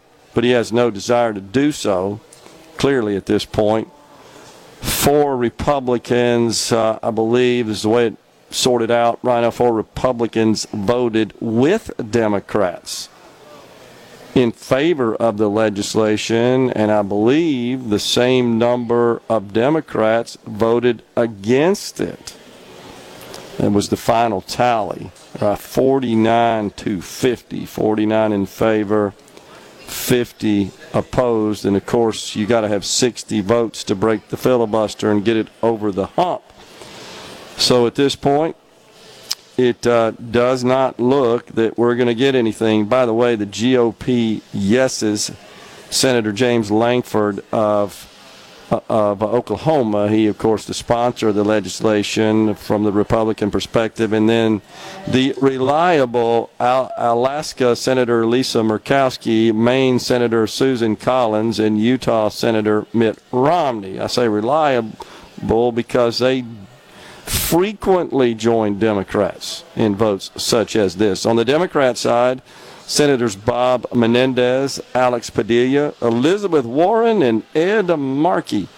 Independent, they all voted no, by the way. They did not join the majority of Democrats in voting yes for the legislation. Independent Senator Bernie Sanders also voted no. And of course, um, GOP leader Mitch McConnell just, just noting that he voted no, which is uh, consistent with the majority of Republicans. Now, immediately, you may have seen that President Joe Biden goes in front of the people and says the border's not secure because of Donald Trump. he immediately attributed the failure of this legislation to the former president. And of course, they thrive on politicizing uh, everything. And, and yes, it is absolutely true that the former president indicated that uh, he opposed the legislation and he implored congressional Republicans to vote in um, against it. Speaker of the House Mike Johnson says even if it should pass the Republican Senate, it's DOA over here because it doesn't shut the border down. This is what doesn't make any sense when Joe Biden says, and I'm quoting, the only reason the border is not secure is Donald Trump. Well, you know, I like to dig into the math on these things, so follow me here, folks. In 2020, border encounters, 2020, the last year of President Trump's term, 400,000 encounters. 400,000. The very next year, 2021, right after, uh, of course, the Joe Biden takes office, 2021, and, and we've, we've shared with you so many times before, one of the first actions he takes once uh, he's seated in the Oval Office, inauguration day, as he signs a series of executive orders, many of those reversing the Trump era immigration policies, which were so effective. Allowing only 400,000 encounters. It, that's still too many. But in 2021, under Joe Biden, 1.7 million. Let's keep going. 2022, 2.3. 2023, 2.4. Last month, the month of December, I should say, 10 million. So, Mr. President, your statement there really, it, it's not grounded in either fact or logic, right? It's not logical. You can't, you can't assert, well, the, the only reason the border is not secure is because of Donald Trump. When there were 400,000 encounters in his final year, and under your first year, that number, that number more than quadrupled and then it increased by a factor of six in the next year and nearly a factor, a multiple of seven in 2023. So the numbers don't add up. And yes, math is important when we're talking about border crossings. The reason the border is not secure is because you don't want it secure. Let's just be honest. That's the reason. So the good news is this thing failed. And and the reason I didn't support this legislation, just from a personal perspective, is because I didn't want to see that 370 page ridiculous, convoluted legalese bill codifying the the um, allowance of border crossings, which is what it would have done with these 4,000, 5,000, 8,500 n- number thresholds. I didn't want to see that codified, and this codifying of of, of the process that would change the, the legal immigration process and issuing more green cards that we talked about and all that sort of stuff. I didn't want to see that codified. Unfortunately, though, here's the reality the status quo is going to continue. We're going to continue to see this surge at the border. I don't see anything stopping it. And it's because they don't want to stop it. That's just a fact. We're stepping aside for a break, and when we return, we've got Commissioner of Mississippi Department of Agriculture and Commerce, Andy Gipson. Stay with us.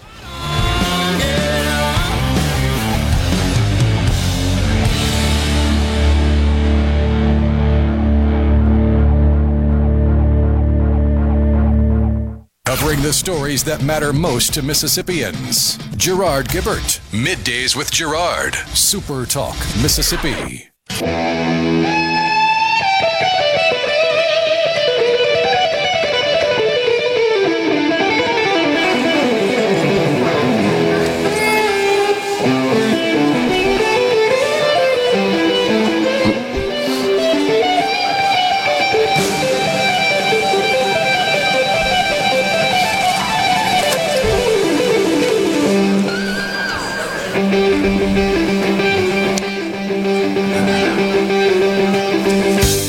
Welcome back, everyone. It's middays. We're live at the Mississippi Trade Mart for the Mississippi Farm Bureau and Ag Up a Sale of Champions. We welcome to the Element Wealth Studio set up here in the corridor serving the big trade halls at the Mississippi Trade Mart. It's the Commissioner of the Mississippi Department of Agriculture and Commerce, Commissioner Andy Gipson. Always good to see you, sir. Great to see you again, Gerard. Thank you for having me. It's Yeah. great to be back. Yes, sir. So, uh, big day with uh, these young folks and the sale of champions, and I've got a, a, a view here from our vantage point. I was just talking about on the air as they're as they're staging the animals that they're bringing into the uh, the hall. There, I just saw a really big steer going through there. And those those steers are selling for you know nearly twenty thousand dollars more. Some of them thirty.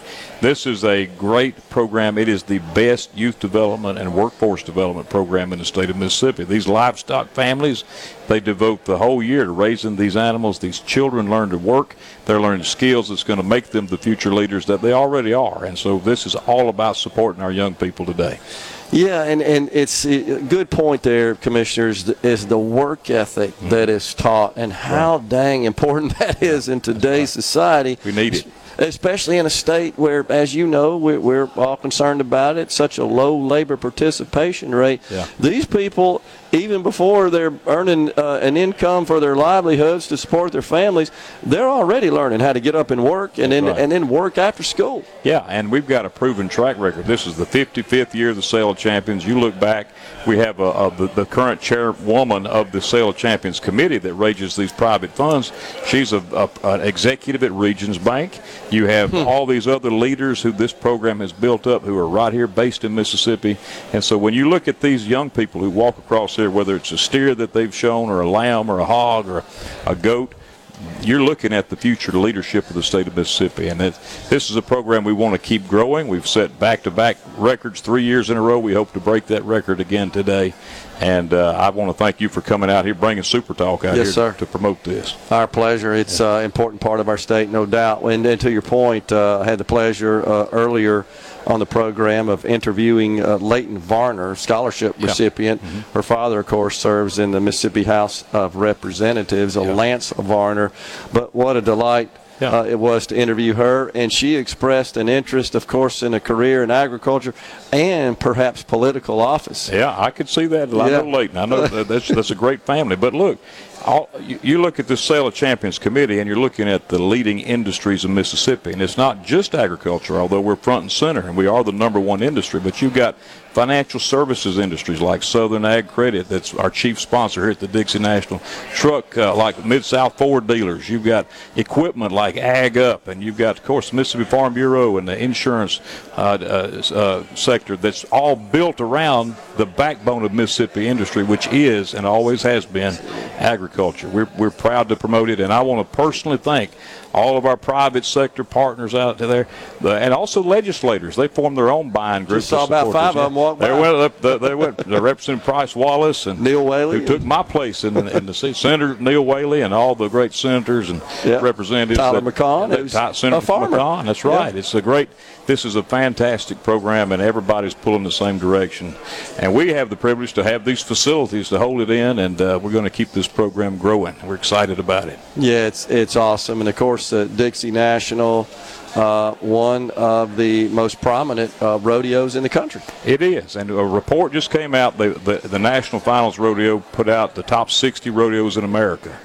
There were 59 that were west of the Mississippi, only one east, and the Dixie National Rodeo was the one east of the Mississippi River, and, it is still the largest rodeo east of the Mississippi River. So we've become a destination nationally uh, for not only the livestock shows that come here, but also the rodeo, the cowboys, cowgirls, and we had cowboys competing from Australia last year. They'll Yeah. be here, I'm sure, again. Uh, but we're it's become an economic development uh, destination for the state, and we, we I just signed a three-year contract to extend it. We're going to keep it in Mississippi, and we're going to keep growing the rodeo as well. Huge economic impact. I've always got to, to mention that because it is very important to the state. But uh, you had some figures for us last time. Uh, Yeah, I've was got 'em. astronomical. Uh, just for the rodeo, you're looking at a twenty million dollar economic impact. Just the rodeo, the the ten performances over a week that we have here. You count the livestock shows, and you count the, the quarter horse show, and all the other equine activities. It's a it's a month long, maybe six week program. Cutting horse shows, you're probably looking at 40, 45 million dollar economic impact money that's brought to Mississippi, spent here, and then of course goes back into our uh, economy and, and keeping Mississippi growing. So it's uh, agriculture.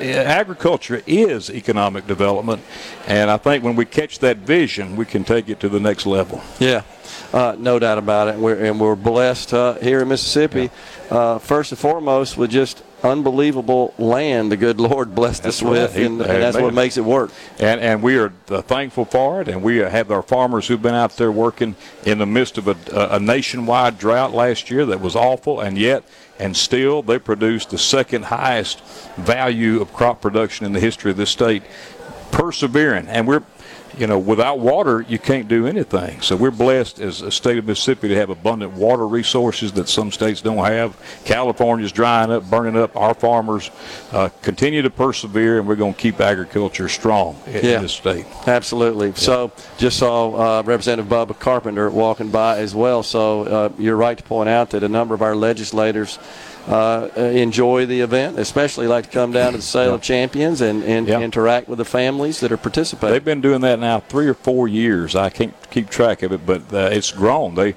they collect all these are private dollars, so that people are actually putting into this program, collecting funds. And then last year we raised four hundred fifty-six thousand some odd dollars. We hope to we hope to exceed that this this day, and we'll look forward to seeing the final numbers. But in the meanwhile.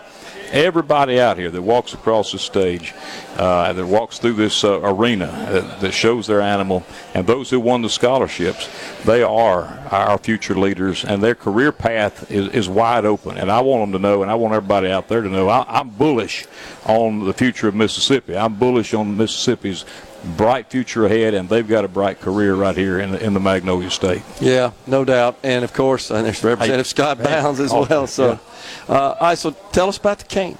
So this is a cane, and uh, a lot of people see these and they may wonder what they are. Every animal that's sold, uh, the purchaser, we just purchased the, uh, we just purchased our buying group did, mine Okay. did the uh, uh, the Mississippi raised steer, Grand Champion steer, and also the Mississippi raised uh, lamb uh, champion. So we we get a cane that kind of commemorates this 2024 Dixie National Sale of Junior Champions, and uh, I've got a lot of these in my closet, but I've gotten to the point now I get to give them to to some of the to the young people and to also to some of our supporters who buy these uh, who contribute the funds to help buy these animals. It's a it's a memory and a, and a great symbol uh, of of a staff and uh, agriculture leadership. Yeah, and we should also point out Mississippi Farm Bureau, the good folks there, and Ag Up that uh, play a critical role in the sale of champions in the Dixie National. We don't, we don't have any better partner than Mississippi Farm Bureau Federation, President Mike McCormick, and uh, we've had the privilege to work on so many great things over the years, and I want to thank them for that. And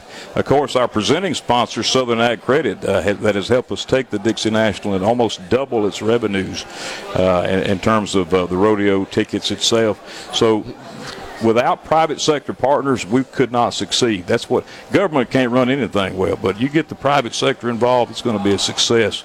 And uh, I'm really excited to continue that partnership and, and keep on keeping on making it grow into That's the the way it should be. That's it should Absolutely. be. You get government out of the way and it- it'll work. Yeah, absolutely. So, what what do we look like in, in terms of uh, entrance in the rodeo this year? How are we looking? We're looking really good. We've got a record number of entrants, and these these folks uh, will show up at all hours of the night. They're rolling in here. They're, they're on the rodeo circuit, so they may be driving in from Texas or Oklahoma or Wyoming or it's from Georgia, other parts of the country. They'll roll in here in the middle of the night. They'll uh, they'll sleep in their in their trailer uh, in their quarters.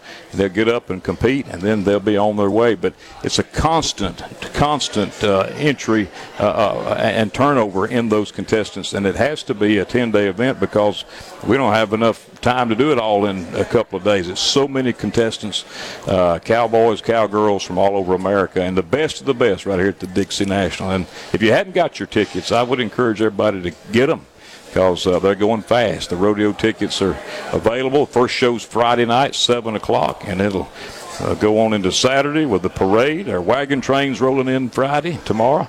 And uh, we're going to have a great Dixie National. And I want to thank everybody for supporting it. Thank y'all for covering it. Yes, sir.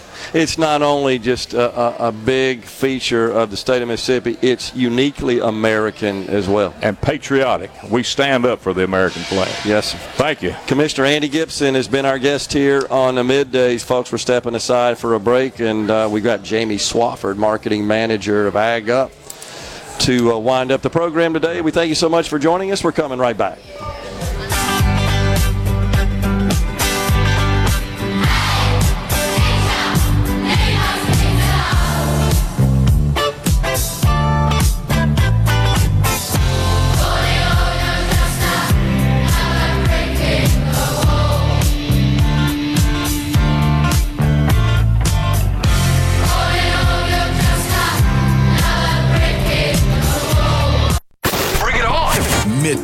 With Gerard Gibert It is on. on Super Talk, Mississippi.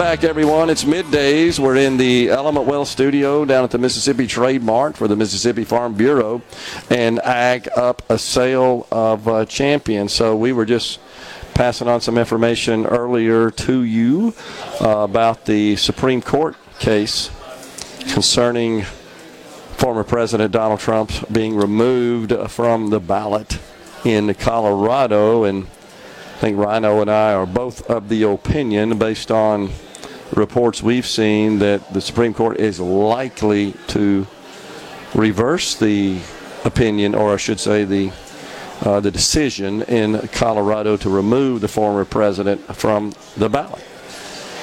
Hmm.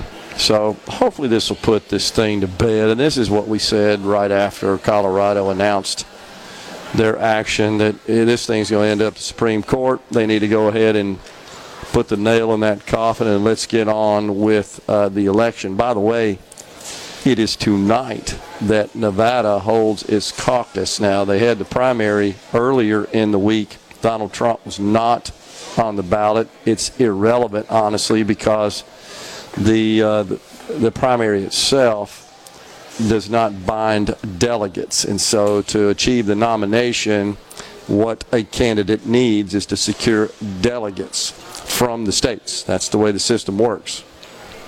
Uh, the parties control that, and, and uh, each party has a, a somewhat different structure to the way delegates are allocated and assigned and, and attached to candidates. But tonight is the caucus. And uh, in Nevada, that's how delegates are actually assigned. And some other news uh, on the the presidential election front. I know this is going to break your heart there, Rhino, but self-help author and spiritual guru Marianne Williamson yesterday announced the end of her long-shot Democratic challenge to President uh, Joe Biden. So she's off. Is there anybody left? Cornel West is an independent, right? I guess we got Dean Phillips, member of the U.S. House. And then, of course, also as an independent is RFK Jr. But Marianne Williamson. I think you've also just- got the sink guy from the. Oh, what's the name of that stupid show he's the host of? The Young Turks? I don't know. Oh, I yeah. think he's running as a Are you Democrat. kidding me? I didn't know that. He's a loon. for the most part. I didn't know that. Okay. I appreciate you clarifying that. I, I don't wasn't think aware. he's even technically eligible to run, but he still has a campaign going. Okay. Because I don't think he was born in America. Ah, yeah, that's a requirement. So I didn't know that. Not born in America. Interesting. Um, but it, I guess that kind of uh, um, kind of adds up, honestly. Just watching some of those Young Turk videos that he produces really are incredible. I mean, he's basically running for the same reason Cornel West is running. It's attention. Yeah. Uh, but why does a Marianne Williamson? Why does she put herself through that aggravation yet again? What's what's up with that? You think? No telling with her. I mean, she maybe she got a taste for it in 2020 and just wanted to see if it was just a bad year for her. I don't know. Yeah, I guess so. Well, she's gone. Dan in Hattiesburg on the C Spire uh, text line says, "I hope that the Supreme Court will claim that there never was an insurrection. It's really not their their duty, uh, Dan. That's I mean that's a subjective acclamation, and it's not the duty of the Supreme Court to to rule on whether or not an event. I mean, what they rule on are cases. Uh, their their opinions are are issued uh, and rulings, decisions based on cases that are heard at the Supreme Court. So that's not going to happen. Uh, this this idea of whether or not January 6th was truly an insurrection, that's going to survive. That's going to continue because it's extremely subjective. And even in the Colorado and, and uh, Maine, which invoked that Section 3 of the 14th Amendment, which disallows a candidate from seeking office if they, quote, engaged in insurrection. And that's one of the legal Technically, challenges. it disallows them from holding office. It doesn't Holding office, that's them- true. It doesn't disallow them from seeking office. That's true. My bad. A good clarification. Of course, you got to seek office, I guess, to hold office. Is there another way you could be elected without seeking it? I guess that depends on what you, how you define seek. Well, it depends on what Um, the office is. I mean, if it's an office that could be appointed by, say, a governor or something. That's true. Uh, that's true. So, in which case, you're not actually running for office there, um, and and wouldn't appear on a ballot. And that's what this is all about. You're right. That's that's one way to put it. But elected office, I guess, more more specifically, is what we're talking about. Um, but I, I don't. I don't. Uh, that's going to continue. I mean, that's um, engaged in insurrection is specifically what actually explicitly is the better term to describe it what the constitution states so engaged is is different than the standard of convicted of insurrection so engaged is, is subjective and uh, you know you you could call what happened on January 6th and, and again more explicitly Donald Trump's behavior and actions on January 6th, you could still, if, if you think that's the case, assert that he engaged. What you can't say is that, that he was convicted because he hasn't been. That's completely false. He's never even never even gone to court or been tried as a defendant in a case that uh, where where a plaintiff would have have uh, filed a lawsuit um, under the, the theory that he was uh, charging or be charged with insurrection. So that's different. He's never been charged with insurrection that I'm aware of, right? I don't think there's any, been any formal lawsuit filed to that effect, Rhino, that hey, the, the president um, committed insurrection. I don't think I've seen that. Um, the lawsuit January 6th deals with interfering with an election in general. I think there are four uh, specific complaints, but that he interfered in an election. That's different than insurrection. The Constitution, on the other hand, says that one um, cannot uh, hold office, um, actually be elected to office, is what you said, right, Rhino, unless they have engaged, if they have engaged in insurrection or rebellion against the same, which would be um, the country in which they would um, serve in office. So, in, the problem with the Constitution is that word "engage" is the way I see it. This would have been easy if you replace the word engage with conviction. Convicted, really, would be the, the proper form. Uh, but and because this wouldn't have ever happened because the president hasn't been convicted of insurrection.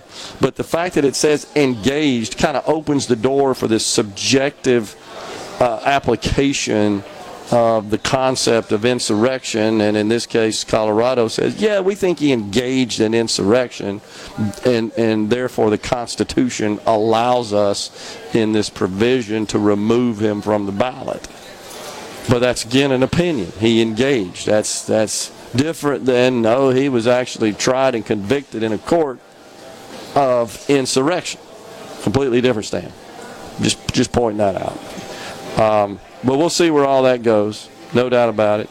Here at home in the state of Mississippi, something that we wanted to pass on to you is that the Mississippi House voted to allow liquor sales in small towns passed a bill that would no longer prohibit towns, I think, with a population under 5,000 from selling liquor and wine. So this is kind of a prohibition time frame carryover that's still enforced in uh, some municipalities and in, in uh, uh, some dry counties.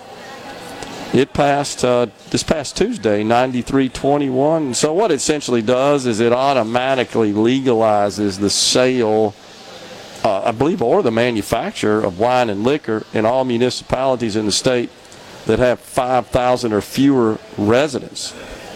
This was sponsored by House State Affairs Chairman Hank Zuber from Ocean Springs. I think, if I'm not mistaken, this would require the residents of that state is this right, Rhino, to, I guess, overturn that at the ballot or something? We're stepping aside for a break on uh, middays, coming right back with Jamie Swafford, Marketing Manager, Ag Up Equipment.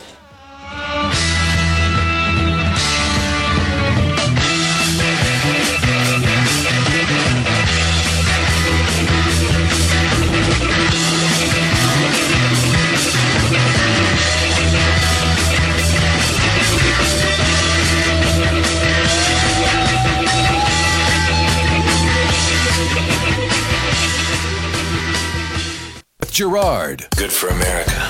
Good for fans of justice and truth. Good for us. Super Talk Mississippi.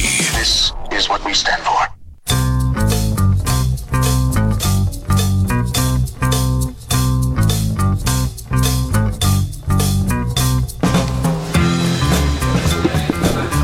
Welcome back, everyone. Final segment, middays. We're down at the Mississippi Trade Mart, the beautiful Mississippi Trade Mart. We're out here in the hall that adjoins the uh, the corridor, actually, that adjoins and serves the big uh, trade halls. The Element Wealth Studio, temporarily relocated to this position. It's for the Mississippi Farm Bureau and the Ag Up a Sale of Champions. Just a quick follow up on this legislation, this bill that passed the House that we were talking about in the last segment, which would make municipalities with more than 5,000, uh, pardon me, with fewer, pardon me, fewer than 5,000 residents, yeah, wet automatically. This, this bill makes them wet. If it becomes law, the uh, a local election, a referendum, could be held to make the city dry again. That requires 1,500 residents or 20% of the citizens,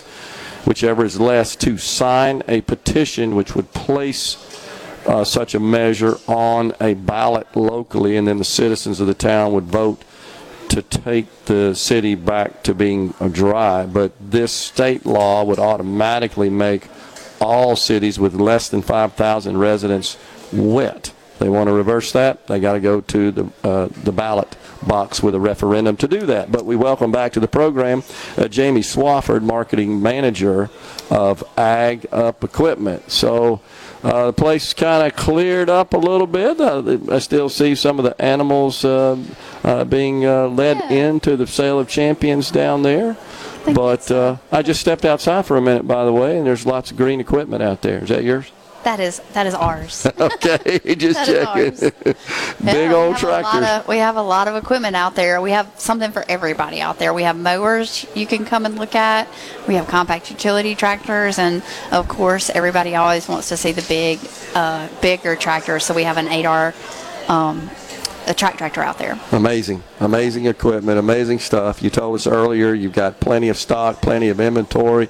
You got uh, 12 locations in the state. Is that right? 12 locations in the state of Mississippi and four in Arkansas. And, and something else that uh, we, we need to pass on as well is that uh, you've got a great uh, service team as well. We do. That's that's what sets us apart, Gerard. Is is it's not just the sale; it's service after the sale. And with 16 locations, we can we can help you with parts, with service. If there's availability at one store and not another, we can get it to you very very quickly. And that's So, important. Also, got some special financing available right now as well, We sure do. If you are in need of a compact utility tractor, a John Deere 3 Series tractor, we have 0% for 60 months with seven, an additional $750 off, which you could, you could, you know, buy you an implement that you need as well. So if uh, if a farmer, um, Jamie has, let's say, an old tractor, and they're they're thinking about upgrading, um, depending on the age of the existing equipment, tremendous benefits are possible uh, or achievable, right? If you upgrade to the more uh, current, it's really current technology, is what it is. There is. There's a lot of technology out there that's new and, and helps our farmers um, make decisions with the data that the technology collects. Uh, and just the machines themselves are, are pretty incredible uh, technology wise. You know, we have. We have lots of different technology. You mentioned at the end of the last break the See and Spray sprayer, which Really cool. only sprays uh, weeds basically Yep. to make it simple, uh, which helps with cost of fer- fertilizer. It helps with uh, conservation, like so you're not just spraying an entire field and not putting all that back into the water system type of thing. Yeah. So yeah, there's a lot of technology out there um, that can help farmers, and yes, we do take trades, Okay. uh, but our, our equipment tends to hold its value as well, which is pretty awesome when you invest in a piece of green equipment. Yeah, and of course, uh, the other thing to keep in mind, I guess, is that if if um, someone is contemplating a purchase, and uh, they're they're obviously concerned about uh, the the cost, that uh, by making that investment over the longer term, their their cost actually could likely go down just because they're using uh, newer current technology that, of course. Also, uh, is um, needs less service than something that's kind of aging. I would challenge anyone who's in the market for a, a tractor, whether it's a compact or not, to come in and, and price with us because a lot of times we're going to be able to beat the competition's price. Well, that's and that's what you guys are known for. So you got you got a great lineup of uh, high quality equipment uh, backed by the the world's preeminent manufacturer of uh, farm uh, tractors and equipment. You've got 12 locations, a great service team as well. You've been in business a long time, and you got great financing right now. We do zero. For, I mean zero percent. That's pretty awesome. Yeah, so that ought to be the motivation to get out and make a purchase. Now is I mean is now's a great time before spring hits to come out and get a green tractor. I'm just fascinated by all that technology because uh, when you when you open up the cab of one of those things, it's not like what you typically would expect. It's more like looking at the glass panel inside a, a major commercial airliner. There is a lot of technology to look at for It's sure. really cool. Yeah. Thanks for having us.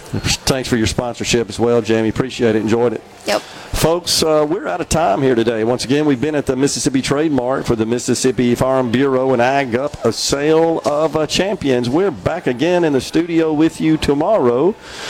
I'm headed up to Mississippi State University to speak to the college Republicans tonight. Looking forward to that. Until then, uh, stay safe and God bless everyone.